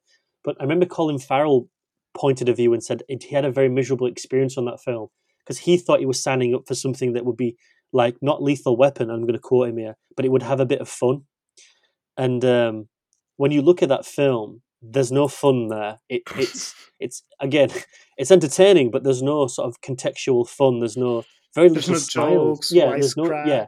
It's a it's a very much clinical in the in the sense of um, we're going to watch two men fight for their for their uh, base in Florida, Miami, which again is is a red state to begin with. Um, it's interesting the politics of it, I'll say, and then you look at you, you he outgrows that when he gets into public enemies and then it's interesting what he talks about there as well in sense of looking at an individual who's fighting against the state-backed police force its own army viewpoint which is twisted then he's he's like a modern robin modern day robin hood it's interesting how he's twisting that as well then you look at Blackhat which is political espionage again um, looking at the stock exchange, and then you look at that with the 9/11 event. Not to sound like I'm deep into this at all. I'm not QAnon anyone. Don't don't, don't email the show in. We're not supporters or anything. Just got to say that, guys. Sorry. Yeah, um, buzzword or anything, but it's interesting that you look at that politics in those films as well as, as subliminal as they are, as subconscious they are. Then you look at Ferrari. I got back to it in, in the end. I don't think Ferrari is on the same wavelength of wanting to communicate that Michael Mann subconscious element. And the reason for that is A, it's 30 years in the making, so it's a it's a Michael Mann who is who was trying to make this film in 2000, which is 23 years ago. But also, it's a film that doesn't really have much politics in itself, aside from a um, a, a, societal one uh, of gender. I think is interesting to look at. Again, I think I think you both mentioned this of how it how it construes Penelope Cruz's character to be quite one note, as powerful it is impacting. It's it's a woman dealing with grief, and what does she, what does Shailene Woodley do? She cooks, she cleans, and she looks after a kid. That might be Italian patriarchy. Uh, uh, that Nick will have to question himself on that. I don't know, but it's they're, they're very different themes to me. That was and admit not to push back on you saying that he's a he's a he's a filmmaker who is done, but I do think in a sense he has pushed himself to make a different film in the fact that there's very little political underbelly here, and it's more so a dynamic of character. And I like that. I think that's why I like it. I like the fact that it's a screenplay that's obviously had multiple revisions, but the the the I, I, I, the identity of it comes from a 2000s look at trying to look at characters. And I think Ali is very similar in a way that it's political, yes, but it's trying to look at one character and the political fallout is secondary and, and, and, and, and uh, like a like a triangle, a pyramid, sorry. Here, I think it's very similar. And it's interesting that Ali is, is often presumed as to be the lackluster one in, the, in after after the Insider in 2001 and then he goes again into the big 9-11 type i know i'm going deep into this but I paid for a, a, a, fucking MA in Newcastle. They owe me something. I can talk on this podcast about it. Uh, that's that's my sentiments entirely. So I, I, would disagree about you saying that he he's a filmmaker that hasn't evolved. Maybe he hasn't evolved within the cinematic um, landscape as what I mentioned before. But I do think this is a this is a director trying to then take it back to uh, the roots of of looking at um, just character. I mean, Jericho Miles very political. Thief is quite political with the Chicago, so maybe more so less than anything else. Manhunter extremely. Um, Miami Vice, I, I, again, you go you go further into it. This one is about a person, a damaged person, which I, I, I find uh, unique to his filmography, perhaps even like Manhunter, weirdly enough. Uh, maybe waffling here, but I don't know how you two would, would find that perspective. That's just a film um, student talking there. That's someone with a with an MA. So fucking hell, someone's going for a PhD here, you can at least chop in and and, give me uh, uh, something back on that. I don't know. What would you think, both of you? I mean, he's kind of pulling a reverse Schrader, right? I mean, like, yeah. I think Schrader is very, very influenced by 9 11. Go check out, and Jack, you were not hallucinating in our Exorcist prequel episode of Uncut Gems. I did make the claim that the Exorcist prequel from Schrader directly did come from 9 11. So, like, it was a, bad, it was a bad time like, for me as well. So, right, right. So, like, as Schrader goes on his filmography, I think it just gets more and more political. So, he's kind of creating, like, I agree fully. I think 9 11 people really underrate in general in culture, and maybe it's because mm. I kind of teach about it at times. Like, people underrate how big of an effect it has on culture and i think it's very clear within certain people's filmographies. The one thing is like i don't know it, it's weird to for me to view that narrative and then say ferrari is an evolution because for me it feels like then like a reduction of his voice and what he's aiming for. Um I, I, go back to Nick's question. it kind of struck me, Nick, where you were like, "What am I going to take away from this?" And I was thinking, like, in a year, right, when this is available on the back of air, like plane seats, what am I going to remember about going to see Ferrari? Like, how is this film going to touch me? And what it gave me, and I think the extent of what it truly gave me in the long run, is that I got to go to a theater, I got to buy a ticket, and I got to see Michael Mann's name in the credits that I was leaving because I leave immediately after the runtime ends. So, like I, I don't think the film has much beyond that. I, I would be curious for an exercise, like what you guys would think. And Nick, please also respond to Jack and his 9/11 conspiracy theory. But I'm very curious what you guys would say. To like, what would your what would your reaction be if this was not Michael Mann and this was just a random director who like just released this film? Because I feel like a lot of why we're giving this time and credit and attention is because the Mann name. Like Napoleon, I, I disagree. I think Napoleon probably wouldn't have been on our schedule if it wasn't for Scott. But the conversation we had of Napoleon and the worth we found in that is not because it's a Ridley Scott film.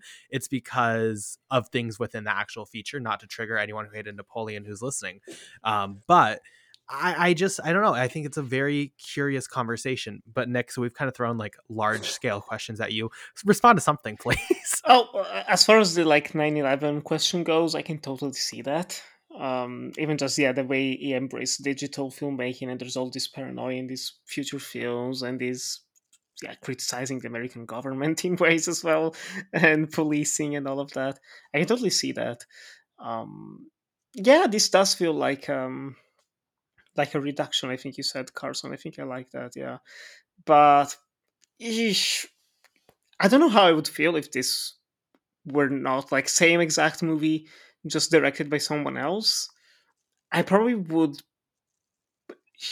I don't know. I'm gonna say I might like it the same, maybe slightly less, or maybe slightly more. You know, if it's like a newcomer, it's like, holy shit, look at those action scenes. Yeah, story was whatever but then there's there's expectations which which which are understandable i think like you're you're making your 14th feature film after 40 30 something years of, of making movies. Like there's it's understandable there's expectations there for for a certain type of brand of quality in a way. But this made me think of another movie that we mentioned i think in like uh, rapid fire reviews and you mentioned friedkin and i'm thinking about his last movie. You know it's a movie that's stripped down, just stripped back, people talking in a courtroom, and that's it for like 99% of the movie, with 1% in another room and the corridor, and that's it. I was like, okay. It could have easily been like a fluke, like one of those movies, like ah, it's, it's, uh, you know, it's like oh, a, a movie made explicitly for. It was actually Showtime, but it was like still like made for TV movie. And the Mute Caine Mutiny Court Martial just stellar, stellar. It does what he has to do brilliantly. It fits perfectly into his filmography. He actually managed to inject some memorable performances that work. It has an ending that's 100% Friedkin. Like the way that movie ends is excellent, and the fact that it's going to be like the last scene of any movie of his ever is, just, uh, in my opinion, it's going to be remembered by fans as well as people remember like the ending of Eyes Wide Shut and the final line. It's like, oh, it's perfect. And I'm thinking, like, knock on wood, crossing fingers, like something happens to Michael Mann. It doesn't make Heat 2. This is going to be his last movie. I was like, ah. It's Ferrari, you know. You've triggered, you've triggered me there. I'm gonna, so this is going to be like three hours long. I'll say this, right? The, the first thing oh, is, I, I, find it interesting that we're talking about uh, reductive in the sense that I, I don't see it as a as a filmmaker perhaps trying to echo um, the past in, in filmmaking exploits. I think he, he's definitely had ten years out, and I think he's trying to go a different direction in not in a, going into visceral because that's his operandi, but more so look at a character study. And I don't think that's necessarily reductive for me in the sense of perhaps wanting to watch Heat Two or The Insider or something like like, like that. I, I think it's a very different type of animal the thing about William Friedkin is that William Friedkin, and he's he would say so himself, is and not to shit on your opinion here at all. I'm just I'm going to fight back because this is the, this is the the, the nine thousand pound in my head that's saying just fucking come on. Um, uh, I, I, do think that he's a filmmaker who's an ult- ultimately and utterly inspired by Citizen Kane. And if you watch Citizen Kane and you watch The Sorcerer and you watch The Exorcist, not necessarily The French Connection, but you definitely watch Caine Mutiny Court Martial, um, they're films that allow the camera to dictate everything. It is a filmmaker's wet dream in the sense of they understand everything on the pit on the page. I'll let the cattle do that. They'll do it. They're actors, by the way. You can do that, but my job now is I'm going to position you here, and I'm going to cut here, and I'm going to cut there, and I'm going to I'm going to pan here and pan there. That is a sign of of a, of a, an artistic director who who understands the power of the lens so William Friedkin was always going to do that. I think, I think you look at Caine Mutiny Court Martial, and I'm going to this is going to be hyperbolic here, but you look at The Exorcist, right? And this is going to be this fucking blow people's minds, I'm sure. I don't see. Be ready for this now. I don't see much evolution between those two films. when cinematic craft. And that could not be more of a generous sentiment to that director in that I think The Exorcist is a perfect film. I really do. Uh, let me just go here. Let me go here because uh, I think it's a perfect film of how it's crafted. Every lens, every pan, every crane, every cut is perfect in that film, and the exact same is in the Kane Count uh, Mount the Kane County Marshal Court, whatever it's called. Uh, Mutiny Court Martial. yeah, the, the, the, yeah. that shows the talent of a filmmaker who understands what he wants to get on screen, and the the, the, the power that he had understanding that at 87 years of age is is fundamentally flawless. But he's a filmmaker who was raised with the fact that his his influences were extremely similar in the fact that why do I use a Dutch angle to show my character on screen? What is that trying to evoke? And then went with that and did it in his own way, uh, with the Dutch angles, with with his pans, with his zooms. Michael Mann is not a director like that. I think Michael Mann is a director where a character walks out on a street on a street with a with a a, um, a score from a from a, a fucking keyboard with neon lights in Chicago where it's cold. There's water on the ground and there's a full moon there. That is a visceral sense of Michael Mann. It's not necessarily how he gets the stuff on on the on the on the screen. That's not his issue. It's what's going to be on the screen. I think they're two very different filmmakers in a sense. So when I look at Ferrari, I don't necessarily look at it as in a sense of oh my god, he's used a pan, he's used uh, he's used uh, a crane shot here. Uh, he, he does very interesting stuff with his edits where it, oftentimes it just cuts to black here, it fades to black. It doesn't need to be. I don't think he's a director who's necessarily encompassed with the uh, with the the form of cinema and his framing of it. I think he just wants to have a visceral lens of can I can I see this? Can people understand this without without dialogue? Can you can you feel this? Can you feel it burn in the background? That cigarette that James Caan inhales in the diner can you feel that burn on his lips, knowing that if he doesn't do this job, he's in the shit? Can you understand that the black eyes around Jamie Foxx and and um, Colin Farrell in Miami Vice does that say to you? Does that speak to you? Does does Robert De Niro's decision of going down a tunnel in the in the space of twenty seconds in staying with with his girlfriend or being clinical and, and, and going back to finish the job does that speak to you? It's all through a visual lens. So I think the two different beasts. I, I, again, I'm not necessarily saying that Ferrari is on those lines of being a visceral treat in the sense of what's on screen. It doesn't have it, it lacks texture, but that that is what I, I would suggest to that. The other thing, right, is is interesting. What Carson said. Carson exact is exactly the person, and I said it would happen in, with Heat too. It's happening now. I think a lot of people like Carson are going to watch this because it's Michael Mann, and I'm not saying that's a detriment to you, Carson. I know that you you, you watch these new releases regardless, but I think there's a lot of people who went to go see this, perhaps out of pity or wanting to. Oh, Michael Mann, there, let's watch it. I think if J. A. J. A. Bayona or or James Mangold or fucking Simon West made this, I don't think anyone would watch this. I just don't think it has that bite. It doesn't have that that. Where is it? Where are the posters? Why are the trailers on television? You know, I, I think it's just a director who's who's at a, at a certain point in his life now where he's taken ten years out, gone back into it. I hope to God he doesn't go into television because that'll kill me. That I, I, hate to see that. He's too much of a visceral lens to do it. Um, but that I think it's already happened then, if that's the case. I, and, and there's nothing wrong with that. I think there's been loads of people. My my sister wants to go watch this. Why? Oh, because like Michael Mann, he did he did uh, Last Mohicans no one's bothered about Ferrari itself, is it? So the question then on upon that goes into, and again back to you two. We've, this is what we're discussing about. What Carson said. What then is the draw to watch this for an average audience? And and if I had to be clinical here and go back to Carson's point, nothing. And may, maybe maybe that is um, the most horrid take to, to take to take to take to take. But um, I think it's true. I, I, I, would I would find anyone hard pressed who went into this not knowing who Michael Mann was, and not and going into Spine and thought that was amazing. I think a, a lot of people will come out on this and there'll be one word and they'll say underwhelming. Yeah, I think there's a, there's a lot out there at the cinema now where I mean James Mangold did it with Ford v Ferrari. I think I, I think we both agree. I don't know about Nick, but I think this pretty fucking great film as well. I think it's probably a five star film. Gets everything right. Um, for Ford v Michael Mann to- Ferrari. No, no, no, no. F- Ford v Ferrari. Yeah, James Mangold's film. Yeah. Yeah, it is excellent. Yeah. Do you not like it, Nick? Yeah, it's good. Ugh. I've only Okay. seen like the one time this- in 2019. But... That's not the. We yeah. don't need to review it. Yeah, yeah, yeah. yes, it is. But but I- Great. but the idea of that that if a, if a director can go make that story, James Mangold, who did what Logan, a completely different film before it, and then would go and do Indiana Jones, a completely different film afterwards, and you look at Michael Mann at Ferrari, who is a visceral director, and it still underwhelms. It doesn't deal deal uh, deal me with a great set of sympathy for a person who. You know, I, I went in there to want to be blown away by Michael Mann, and if I don't find Michael Mann in that film, what is the emphasis to go watch? And I think I think Carson, that's what I, I, I just I, I agree. I think if this wasn't made by Michael Mann, I, you know, who's who's watching that Audi versus Lancia film? I'm I'm reading it for Klepper by the way, but who's going to go watch that?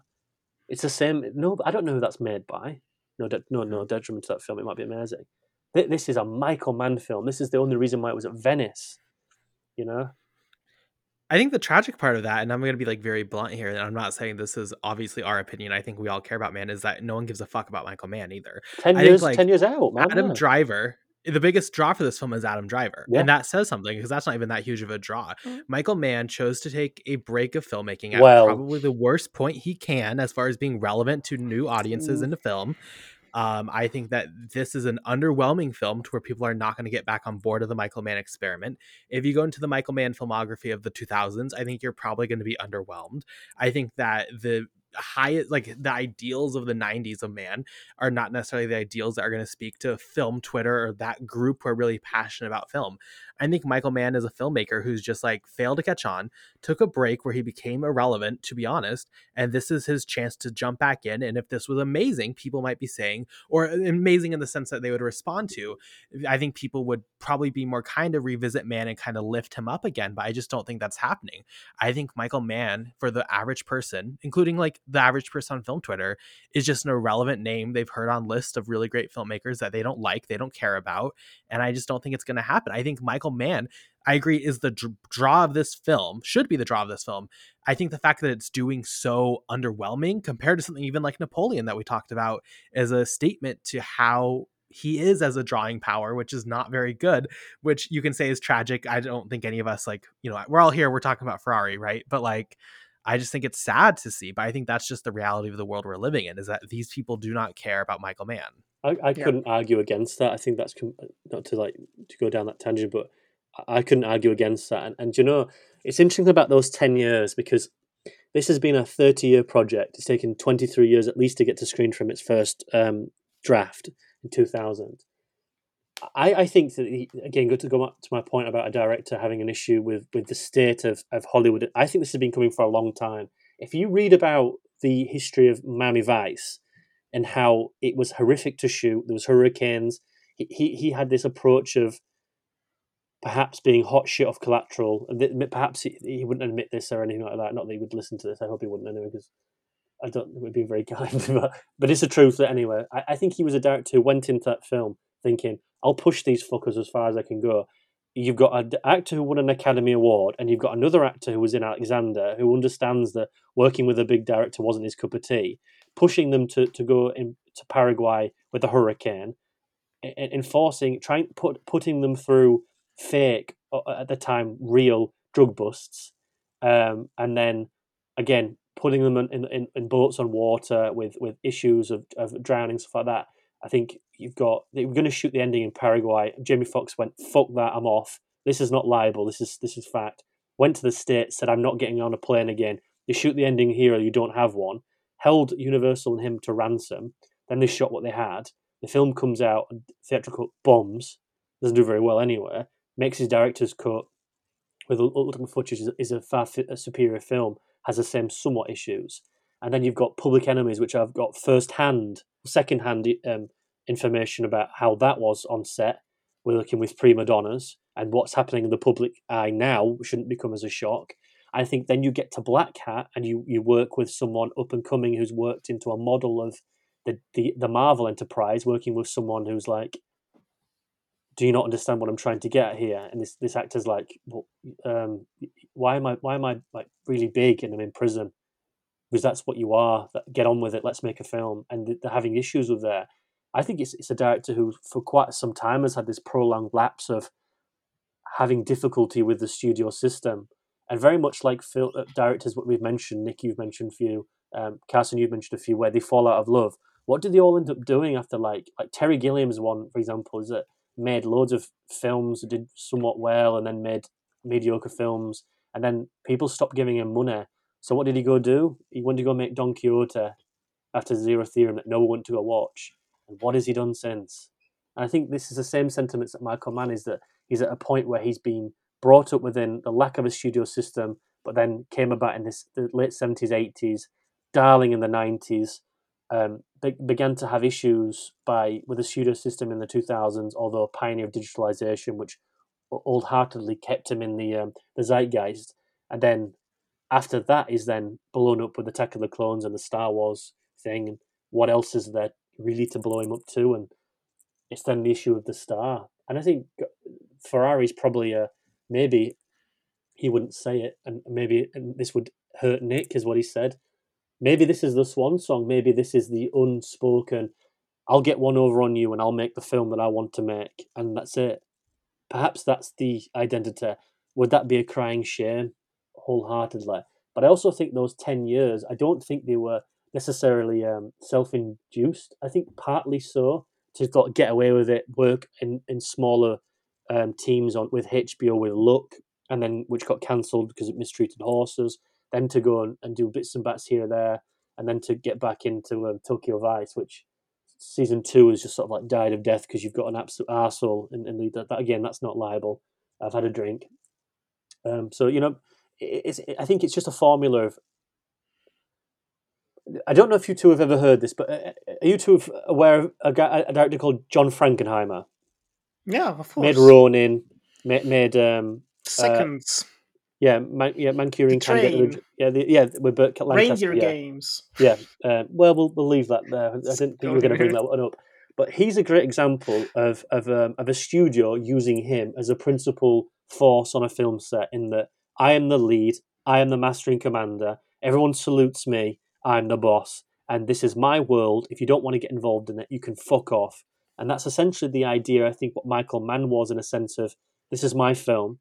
I'm the leader. Trust me and the, and for a long time it was the same returns. But then John Frankenheimer does do, gets involved in Doctor Moreau and just sabotages himself, and then goes to uh, make an Exorcist prequel, then dies before it, which is weird how we get back to that as well. Um, but uh, his time was up in, in, in how that is dictated to because when he made Ronin in '98, which would have been a year before Doctor Moreau, um, he worked with the likes of Jean Reno and, and specifically Bobby De Niro, my mate. Um, and I think he, he uses the old school uh, clientele of understanding the director as a hierarchy. I think it's different now. I think the star has too much power. And I think Michael Mann is a director who can't bond with that because, well, the star then can go get 50 million from somewhere else. What's the point? I think there's a particular reason why people will work with Scorsese because it's working with Martin Scorsese. And it used to be the same sentiment we're working with old actors. About the people who would go work with Marlon Brando and then would hate it, but they got to work with Marlon Brando. I think it's like a badge of honor. And I think Michael Mann now, I think he's lost that. that those 10 years have been detrimental. I know this is very long winded. I know I'm, saying that a lot, but that's that's my my viewpoint of him now. In that, again, it's old Hollywood versus new Hollywood, and if Ferrari's what you get, that might be good for Michael Mann, and it might be good for Michael fan, Michael Mann stands like myself, who really do engage with that sort of stuff. But for for the the, the more larger audience, again, you, you say if you're on if you're on a plane, like Carson said, which is a great great example, and you've got six films that are brand new out, and you've got you know classics. Who buys this day one on Blu-ray? Who buys the digital version of this film? You know, Just the stands. yeah, and I- and and I, I think the time has probably come, and, and it's horrible to see someone on on uh, on high ground. You know, William Friedkin had to go make Bug and had to go make Killer Joe, which were very small, down to earth films that were camera work with character driven actors and directors who wanted to work with the guy who made The Exorcist. The same is probably that now with Michael Mann. But the interesting thing is, what what does Michael Mann do next? Heat two, and then nothing else ever. Yeah, and why go? Then Why go back too to the old well? Why go back? You made the book with Meg Gardiner. It did very well. Nick's read it. I've got it um, um, on, my, on my phone. I'll read it to some time. You know, you've you've done it. Why go back to that well? Why why find that so important to have a look at that you've made the definitive cop versus robber film? You know that that has influenced the major players of today. Nolan. Why go back to that and, and disrupt it? That to me is, and I hate to say this, but again, Carson said it. We're being blunt. That's someone who is a a lack of passion, B, a lack of insight to what's next, and C, does not want to play ball with anyone else's with anyone else's um, toys. Those three things do not work in modern Hollywood. They do not work. Which director could could say that? Scorsese it can't even get funding for anything. Had to go to Netflix for The Irishman. Paramount balked at it. Kills of Flower Moon balked at it. You know, if David Lynch can't get a film made at Netflix for six million dollars, and they're going to go to Red Notice and whatever that uh, whatever that stuff was with uh, with Gal Gadot, Heart of Stone, whatever it is. These filmmakers, and we spoke about this a lot in the point. I, I, I do appreciate we're going over all ground here, but what is the emphasis now of Michael Mann going forward? Is it retreating to the past, and then you fuck up that? Can he can can he do anything distinctively different with the with the framing of of um, Heat Two aside from make it a prequel sequel? which again goes again uh, back to the remnants of the Godfather Part Two. What what are we going there for? I don't want to see Adam Driver as uh, as Neil McCauley. Like I'm I'm not bothered. I'm not bothered. I don't want to see someone play Val Kilmer in a in, in a film, which Val Kilmer was excellent in. I don't want to see someone play. You know, I, I, Al, young Al Pacino and that's that's that's someone who is a massive fan of this person. I'm in a really weird place now, and I can imagine he is as a director. Is that I don't know if you two have ever felt this in a, in a director, but you know it's it's not done, but but the the writing is so clearly on the wall. I'd be I'd be fucking flabbergasted for him to sit down and give you a ten year plan. You know, well, I mean, but but, he, but he's sixty he's sixty years old. Uh, uh, It says I think he's seventy one actually. Apologies, but you know he might be older. Apologies, not to say that there's anything wrong with it. We just watched an eighty nine year old absolute storm the fucking world. he's And I- 81, like very soon. So, What's left for an eighty one filmographer as a, for as a director to make that doesn't influence the zeitgeist more than Michael Mann? I don't think he's a director who's ever got his flowers. Ferrari doesn't certainly help, but it feels like the family plot to Alfred Hitchcock fans who who accept it, who like it, but no, it doesn't touch on Vertigo or Psycho or or the or, or you know anything. I'm just trying to make Alfred Hitchcock references there, but you know. I don't know how you two. I don't know if you two have got any filmograph film directors close to you who are like that. You know, I don't know. That's my opinion of it. But I know I've just rambled there, but I just I mentioned him before, but it's De Palma for me.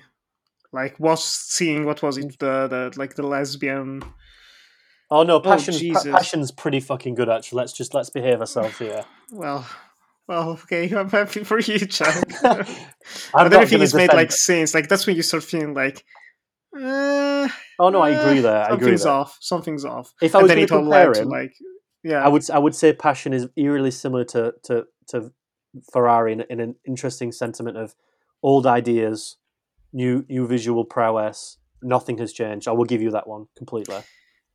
yeah, that's probably the the main one I can think of. Um, but it's it's yeah.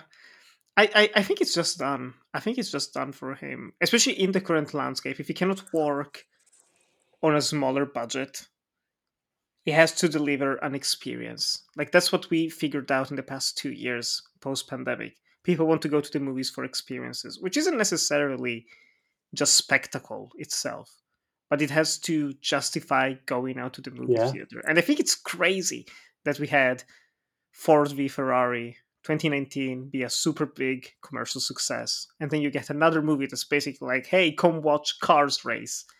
And it doesn't sell. Because I, I do generally think, like, like you mentioned, like the marketing, terrible, like in selling this movie. And stars don't sell movies anymore. Unless you're like Tom Cruise or something. Stars don't sell movies. It's either the brand or it's the experience. Like people want to Yes. experience something. And there is not much to experience here, which is a shame. In in Yeah. terms of like a, a, a, wider appeal, a wider appeal. and I don't think it's going to work out with almost anything he's going to make. Like at this point, after this string of commercial failures and even critical failures, to be honest, it's not like he's winning critics left and right. Heat Two has to be like I, I don't know, no, I, it's not going to work. How does he even cast um, that? I, I, I, well, because like you said, like Godfather Part Two was made two years after the first Godfather. People are still the same age, and then you can just get younger actors for other roles. Uh, freaking Irishman! It was an absolute behemoth of a production to have, you know, 70 and 80 year olds play 40 and 50 year olds. Like, he's not going to do that. He said he's not going to do that. Fair. So, how are you going to do it? I don't know. Well, I don't know. Yeah. It's it's not going to be easy to accept because it's such famous faces in such iconic roles, like you said. Like it's so hard to separate the actors from the characters. Know, I I hate to say this, I'm going to shit on it, but I'm not going to shit on it. But I remember when when again I'm going to mention it again. Shoot, Dial of Destiny. No, no, no, no. When when when Resurrections came out, I know I'm gonna. I'm just. That's all I'm gonna say you had people going, I can't believe um, I'm making a Matrix film. I can't believe I'm making like I, I remember watching the original, and to me, I'm like, why can't you just accept that you're making a film and let it be it? Don't try and connect it to this tissue of being compared to its original. And the first thing that people are going to say, I can see it now in the Vox Box. I, I loved it. Adam Driver's already doing it. Doing it. What do you think of Heat? What, what do you think of Michael Mann's? I love Heat. Oh, it's like it's the pinnacle of his career. Yeah, I, I love it. I, I, Al Pacino, Robert De Niro, I love it. And then when the set set photos come out and people are working on set, people going, I can't believe I'm like working with Michael Mann on Heat, on Heat Two. What a privilege! And it will always come down to trying to evoke the idea of going back to the original, going back to the original. That's why they're all there.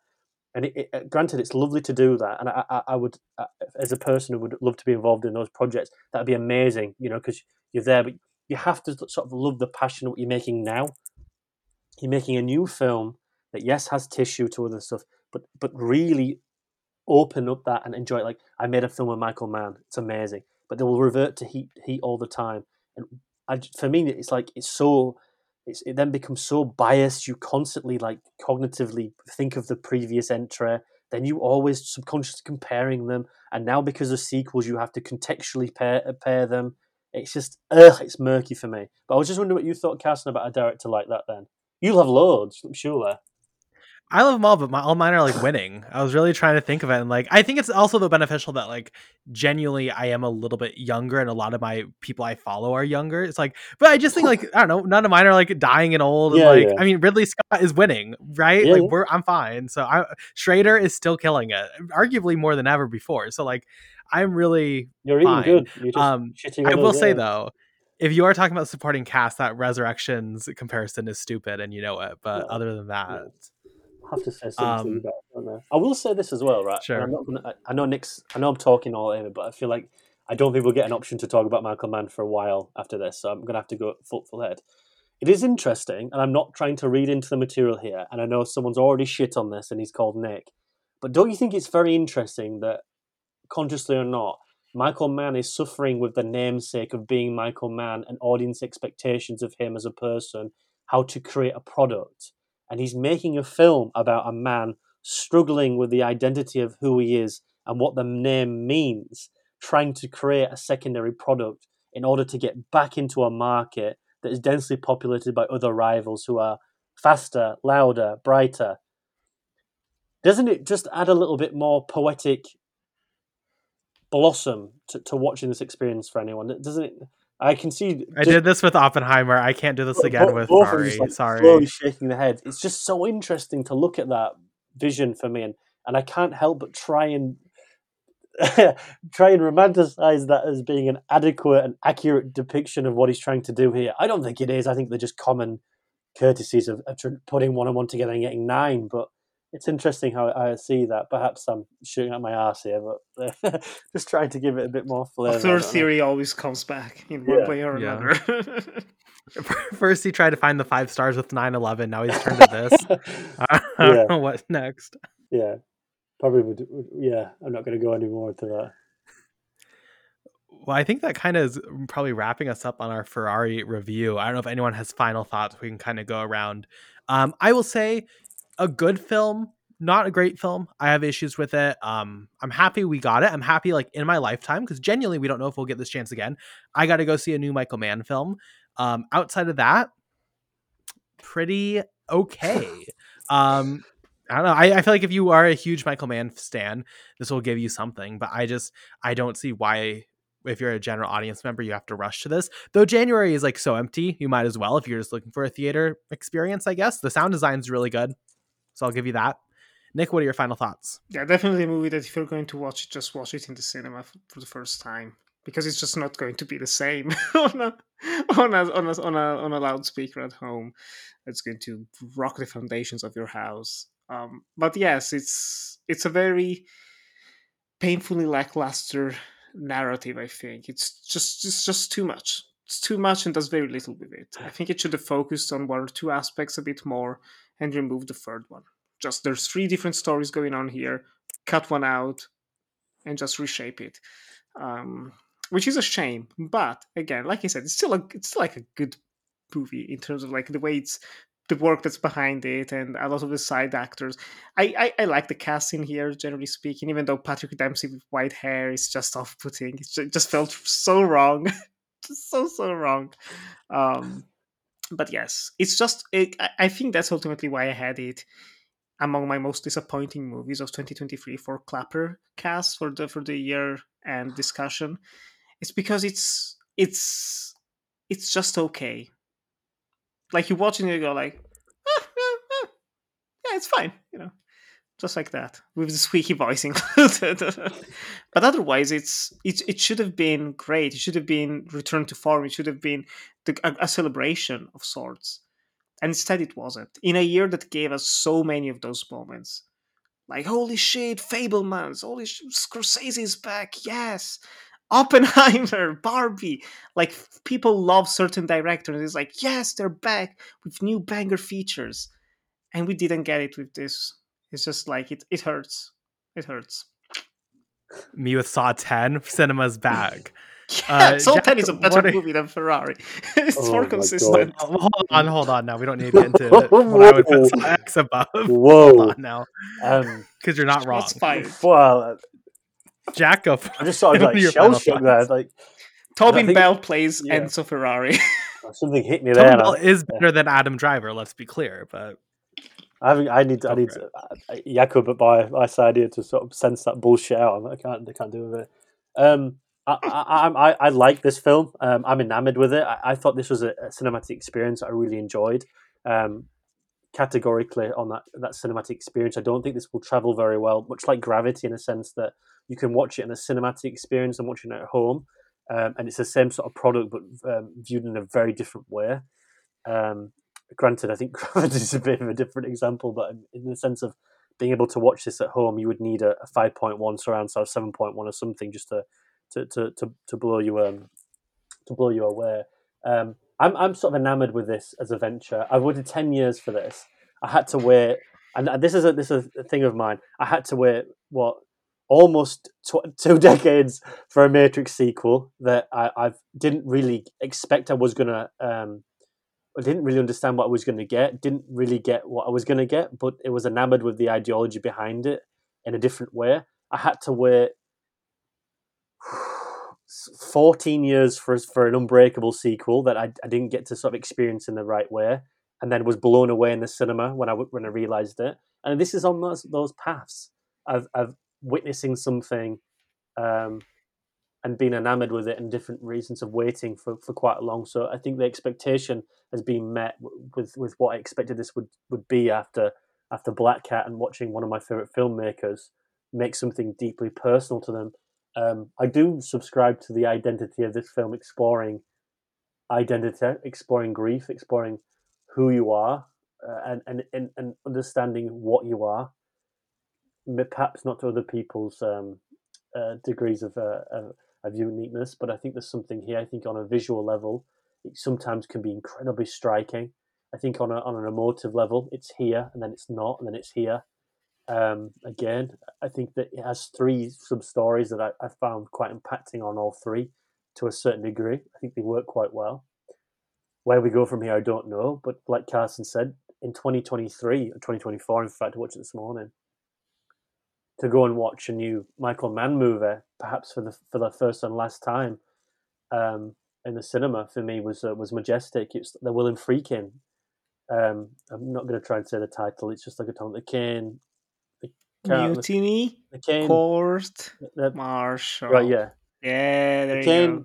Court Mutiny, Mar- uh, Mar- Martial, Martial Mutiny, whatever it's called. But it- it's one of those ide- ideas where you, you watch a film and I hate doing it. I did it with Tony Scott as well, where I watched Unstoppable and I was like, we're not going to watch another Tony Scott film. And I'm doing it with Ridley Scott at the moment. Just watch. Um, I've got Revenge to watch for Tony, and I've got um, the Thelma and Louise for uh, for Ridley, Ridley. and then obviously Gladiator Two, and we'll see what, what else. It's those times where you watch something and you don't know if it's going to be the last time, and you're so enamored with these filmmakers, it's almost just a, a blessing in disguise to just watch these film filmographies, um, and to watch Michael Mann's uh, Ferrari. Sort of fell deeply in love with it. Maybe more so the idea, not necessarily the execution, but I think cinema is a very visceral event anyway.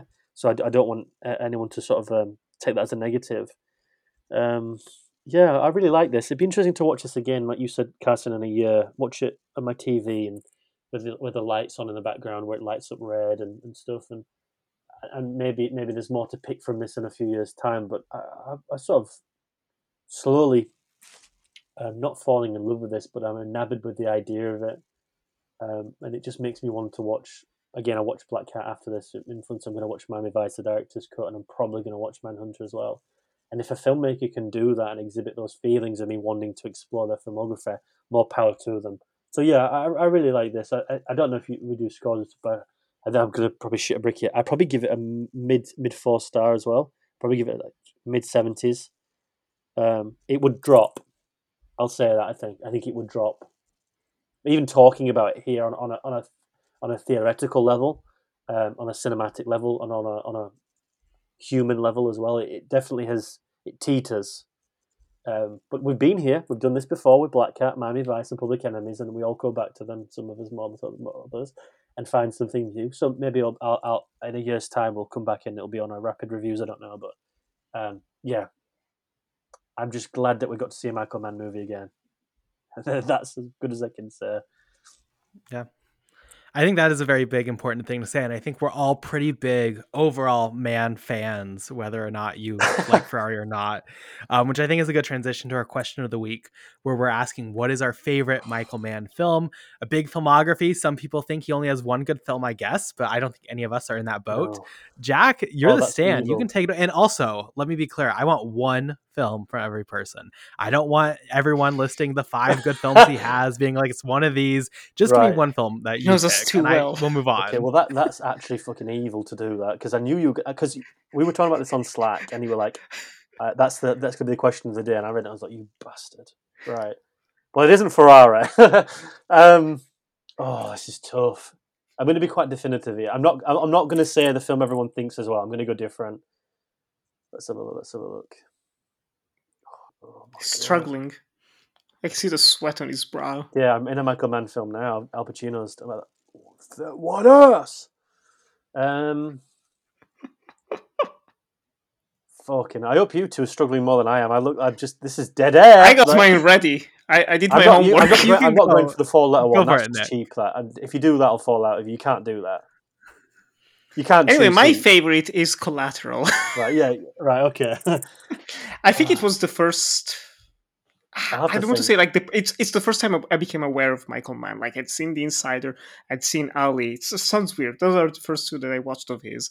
But then I saw Collateral. I was like, holy wow, okay, this is special. Um, and it's a movie that stuck with me. I must have seen it like four or five times since like 2013, 2014.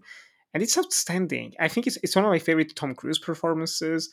I think the screenplay is tight, tight, more so than like any other of his movies. It's just so well written. The dialogue, the parallels, the symbolism, the metaphors, all of that. Uh, underrated supporting turn by Mark Ruffalo and Javier Bardem as well. Jada Pinkett Smith's pretty good. Just it's just it's just such an easy movie to put on and watch. He has a lot of those movies, but just Collateral. Yo, homie, that's my briefcase. poo poo. That's it. Just so raw. It's so raw without getting lost into like the tactical nature of something like Miami Vice or or even Blackhat. You know, where it's like, oh, all the action is like so clean, just that crisp digital look. That's also mixed with with film. Mm. Collateral, collateral. It's it's hard because as I said before, there are others, but collateral is like if I had to pick just one forever. I'm a cruise head at the end of the day, so cruise. That's the extra points. Is that Ted Cruz? That one is it? Jesus. I'm getting into that For keyword me- stuff, guys. Come on, I can't go next. I, You're gonna have I to go see on your review schedule that you have Sound of Freedom on there. Is Yeah, all I just- will say. just not go. Um, We'll get to that one. for me, I'm gonna go Manhunter. I think Nice. Manhunter is like such an excellent uh, bottle of intensity that builds and builds and builds. Um, even the action at the end. I was reading some reviews and people were like, "Oh, it's kind of underwhelming." For me, like the style of it, I don't know, it works for me. I think that's just like from start to finish a really perfect feature um, with some excellent, excellent performances. I really love Manhunter, so I'll stake my claim there. Inagata Jack- Vida. Uh, You've just, I'm not going to go back leaves on this because I should. You've just reminded me of something I, I don't like about Ferrari. On every one of these films, this this person can end on a fucking banger of a song.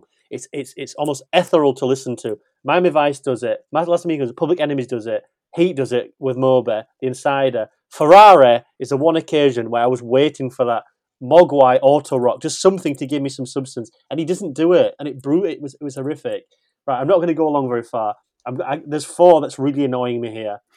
Um, really annoying me. But I, yeah, you got to give me something. We've mentioned two films. I'm not going to say Collateral. I'm not going to say Manhunter, although there were there. There's four. I have personal connections to these films. Really annoy me. Right, I'm. I'm gonna. I'm gonna give you number one, but I have to. I have to. I have to cheat. Give me this. Okay, Right. valid, fine. Right. I've always adored The Insider because nothing happens in that film, yet everything happens in it. It's paranoia to eleven. And what what um, Nick said about Ted Cruz in I know in Collateral, I say the exact same thing for Russell Crowe. It's like so out of Mm. character, and especially uh, the same year as Gladiator's fucking crazy. Public Enemies. uh, There's something about that film I, I just I fuck with. I love it. Francesca's my sister's favorite film was Last of the Mohicans. I've got something there, especially with the score. Lisa Gerrard was back in this as well. I don't know if you both noticed that. Yes, In we're going through- Ferrari. Yes, I don't. when he goes to the crash site, she sings. She does. It, definitely. Or, or it's probably a pre-issue of Elliot Goldenthal's score that he's used. I'm going to go for number one, right? And I'm going to re-review this tonight. I've already mentioned it, but I'm gonna. I'm, this is my, this is my number one. This is my number one. This is my number one because I can taste this film. I've been in nightclubs where I, I, have smelt things. I've smelt blood. I've smelt sweat. I've smelt cigarettes. I've smelt other things, and I can I can taste this film. I can I can smell the Miami air. I can smell the residue of gunshots. I can I can I can feel the pain. I can feel the the nights or the, the early early dusk mornings waking up when when when night's fading and you're in a hotel room. Everything is glass. The water's there. I, this director's cut of Miami Vice is my favorite film of, my, of Michael Mann. That film fucks, and on every level, every level, it's it's hot, it's sexy, it smells amazing, it's it's it's textured, it's it's internal, it's exter- external. How long could these these things? It could never last. Colin Farrell has never probably looked good in the Armani in Armani pants and the loafers. Jamie Foxx is egotistical, but it works. You can tell they don't like each other, but there's a sense of like fulfillment there. Um, Naomie Harris is in there. Eddie Marsan, Ciarán Hinds. Oh my god! When they go to uh, when they have like, the soundtrack, Nano, Nono Point in their head tonight. When does it end? You know, Auto Rock by Mo, by Mogwai is amazing in it. Doom, doom, doom, doom, doom. Uh, that's Miami Vice. It just it's everything that encapsulates Miami Vice, especially the late two, uh, well, mid two thousands as well. The director's cut when it opens up with the speedboats. He should never have opened up in the nightclub. I'll say Maxis and Vincent, who is going to be on this episode, also agrees with you. This was his pick, and he wanted me to pass it on. Yeah. Um, sadly, had to drop out because we had a delay for a bit. But But that would have gone on for too um, long. he That episode. yeah. Uh, so with that, man, thank you for a new film. You can check out Ferrari in theaters now if you've not already. Um, let's get to our rapid reviews. Everything we've seen recently um, that we've not covered in very brief, short, digestible chunks. Nick, you can start us off. What have you seen recently? Super rapid fire. The curse is almost over. Just amazing. Just oh, two episodes to go, Carson. Just two episodes. I don't know what's gonna happen. It gives me a heart attack, like just a panic attack every time I watch it. Uh, but very briefly, like over the holidays, I caught up with a lot of movies. The only ones that are like worth mentioning, in my opinions, Fallen Leaves, delightful. The Holdovers, delightful. Saltburn, enjoyable with you know Right, calm it down. I have problems. I'm not gonna get into them because we're gonna be Good. here for five hours. But it, I did enjoy it. I'll say that. It's like ah, it was it was very watchable, which is a plus to be honest. Uh, Beau Is Afraid surprise like snuck into my top favorites of the year. Carson loves it. Because it- because that's us done. That's us done tonight. Great film. Um, uh, what else? I rewatched the Batman. The Batman's pretty good. You know, it's always like, oh shit, this holds up. Blackberry holds up. Uh, I saw the Boy and the Heron in the cinema. Oh, first Miyazaki. Like, oh, that, that's something we were talking about. You know, like older filmmakers getting the chance to see their movies in the cinema. Like Yeah. watching my first Miyazaki on the big screen. I was like, oh, it's so good. Such a such a good film. Such a good film. Um, and lastly, I watched Maestro as well in May December. Maestro was all right. You know, So it's like uh, could could have been great. Could have been great. It's not. Uh, May December, I really liked it. I, I didn't love it. It's like one of those movies I kept waiting for the moment where it would be like, holy shit, it's so good. It just eh, came shy of it. But just on a purely intellectual level, I really loved it. But for me, cinema is like gotta feel it here in the chest, emotionally, viscerally, like the good Michael Mann movies that we mentioned. you know, just something you feel here in the heart and in your soul. And May December, I never felt it here. I always felt it here, which is you know still good, but yeah. Those are mine. Love it. Oh no, and Gen V. Sorry, I forgot. Gen V, the boys TV show. So Oh, I like binged it in two and a half days. Um, I really enjoyed it. I was not expecting it. I do like the boys. Don't love it. Feels like it's all right. But the Gen V is like, eh, it's cute. It's very cute. That's it. I'm Um, sorry.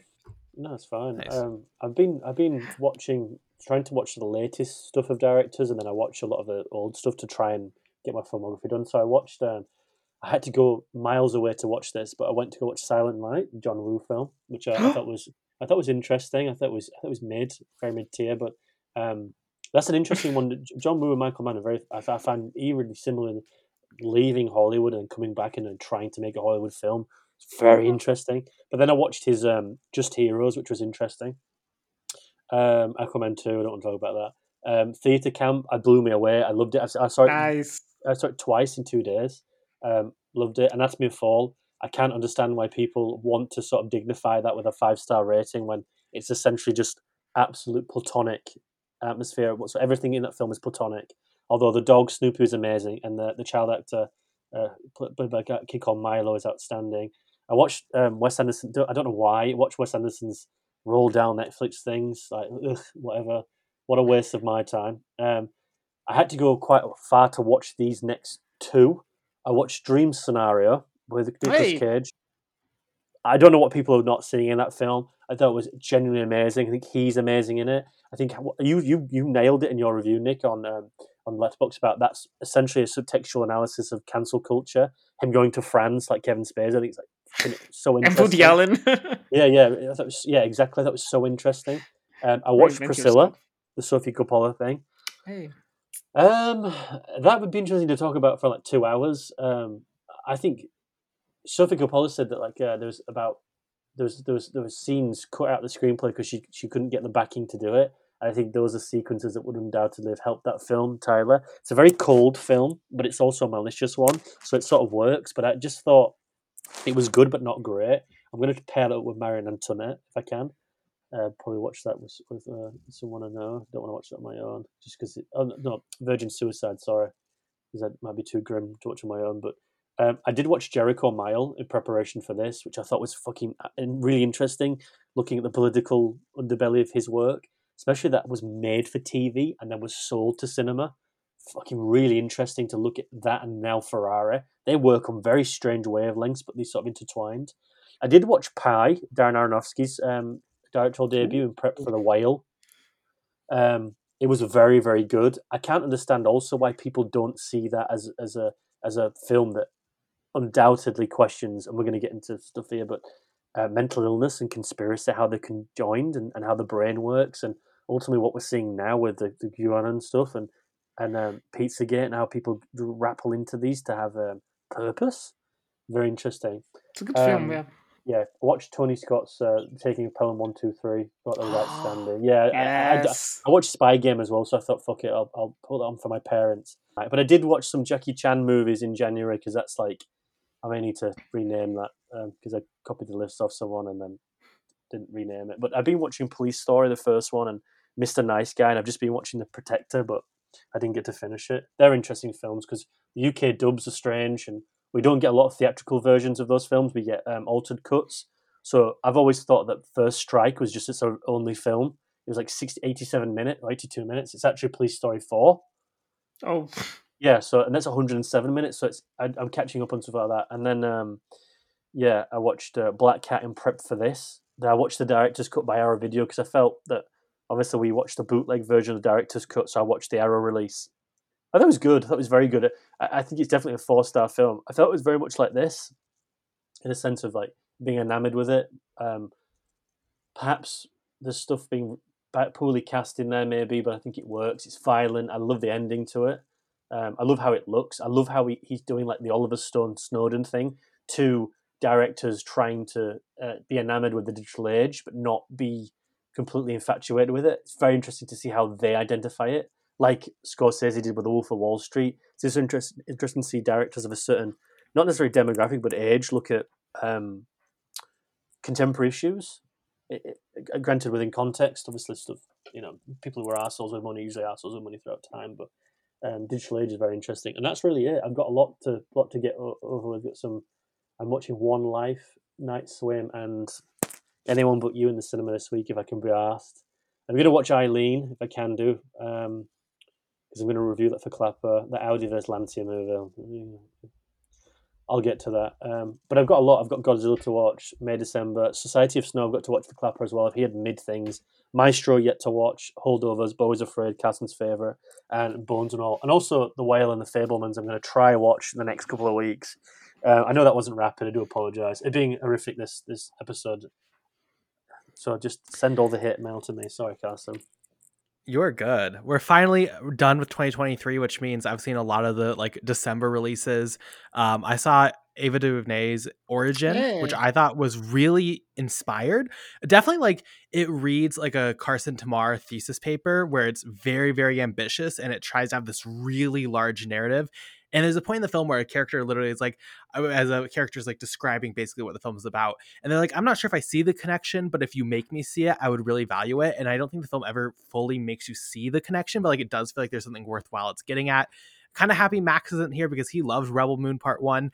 Um, I'm just saying I'm happy I took it off the Clappercast schedule because that thing was atrocious. Um, Aquaman was not good, but I will say genuinely the joy I felt leaving that theater, knowing the DCEU is dead. I never have to do it again. It's over, everyone. Did you clap? Cheers. I clapped, I cheered, I did a shot as I left, you know, all the good stuff. Um, anyone but you, I'm a little confused why everyone is so angry at this film because it's never once promoted itself as being anything but being a dumb rom com, and it definitely is a fun, dumb rom com. Um, I also saw Silent Night. I will say over the holidays, there was one day where I went through a really emotionally bad time. So I double featured My Neighbor Totoro as just joy. And then I was like, I want to just go see some dumb violence and action. So I watched Silent Night. And maybe it was because I was like sobbing during it, but I hated the film. I thought it was absolutely atrocious. Um, what a dumb concept that never works. Not for me, but also I don't like John Woo in general. So like, take, you know, I'm a Clappercast girly. Again, I don't, I'm not part of the Uncut Gems universe. So take that how you will. Um, and then just as a joy, because every once in a while, and it was the new year and there really wasn't anything to watch. And every once in a while, I'll just be like, I want to watch a shark attack movie. So I watched The Shallows for the first time. Huh? And I must say, kind of blown away. Normally, when I get that urge, I am like, the film is absolute garbage and it's awful and terrible. This film is not perfect. I think, especially the third act, it ends kind of rapidly. Um, but how they use the shark, how they use the drama, how they use the filmmaking, the cinematography, the visuals. Um, I was kind of like stunned by this. If you are in the mood ever just to watch some like shark violence and you haven't seen this, I think the director behind it, I'm not going to even try to pronounce his name. He has a very weird filmography, but like most of the time does feel like he works for me. It the I weirdly found guy? Jungle Cruise. Yes, he did Jungle Cruise, which I thought was entertaining enough. Um, but The Shallows, I think, is his best film, probably from what I've seen. Just very impressive Black stuff. Adam. So that will be mine. Well, we don't need to mention. hey, DCEU dead. It can't hurt me anymore. Um, yeah, so that's my rapid reviews, and I think that does it for the episode. Thank you both for coming on. Happy New Year. Um, Hey. With this, we are done with award season, which means on Clappercast we're done with new releases until like March. Um, unless something changes with the award with the release schedule, it's kind of shit coming out between now and March and like Dune 2.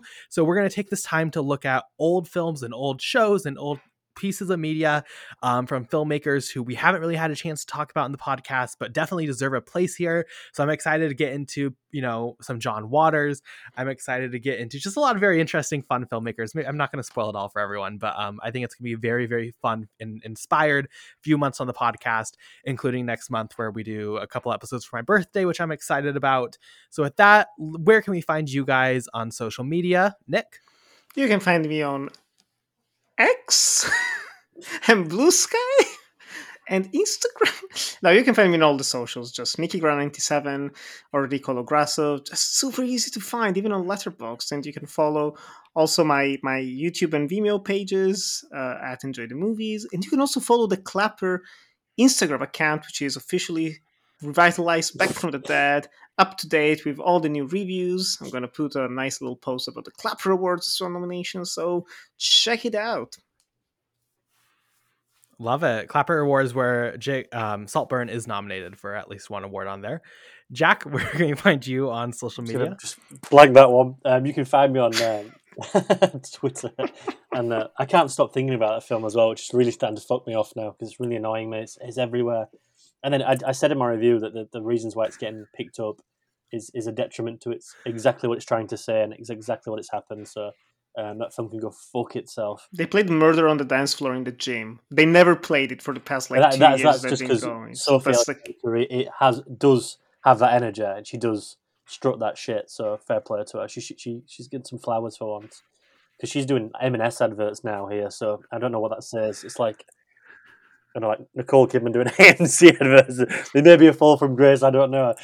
See how you will, but um, yeah, you can find me on Letterboxd and Twitter with the same usernames at Jak-Luke. It's just my name. Um, but yeah, follow follow Clapper on um, on Letterboxd. Uh, we're, we're revamping that just because there's been no time really to do it, and and um, Carson's doing the the uh, uh, Clappercast. Jacob's doing Uncut Gems. Nick's doing the um, the uh, the Instagram. So it's going to be an interesting 2024.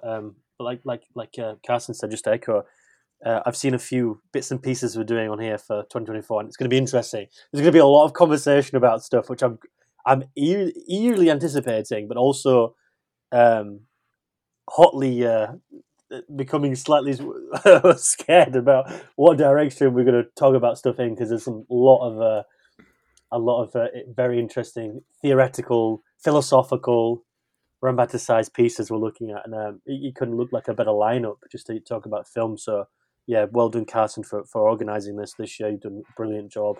Um, I'm always honoured to be back on here. and I'm, I'm sure Nick is, although he's shaking his head. He's not, I'm joking. Um, but yeah, well done to, to you both as well. I, I, I love being on this. I love people. I hope people listen, even even if I'm allowed to ramble. Carson allows that, and I'm not lo- looking at the wall, screaming and shouting. So thank you very much for having me again, Carson. It's been a wonderful year with you as well. I appreciate that. Um, you can find me on Twitter at pp underscore movie reviews, Letterboxd and blue sky, just Carson Timar.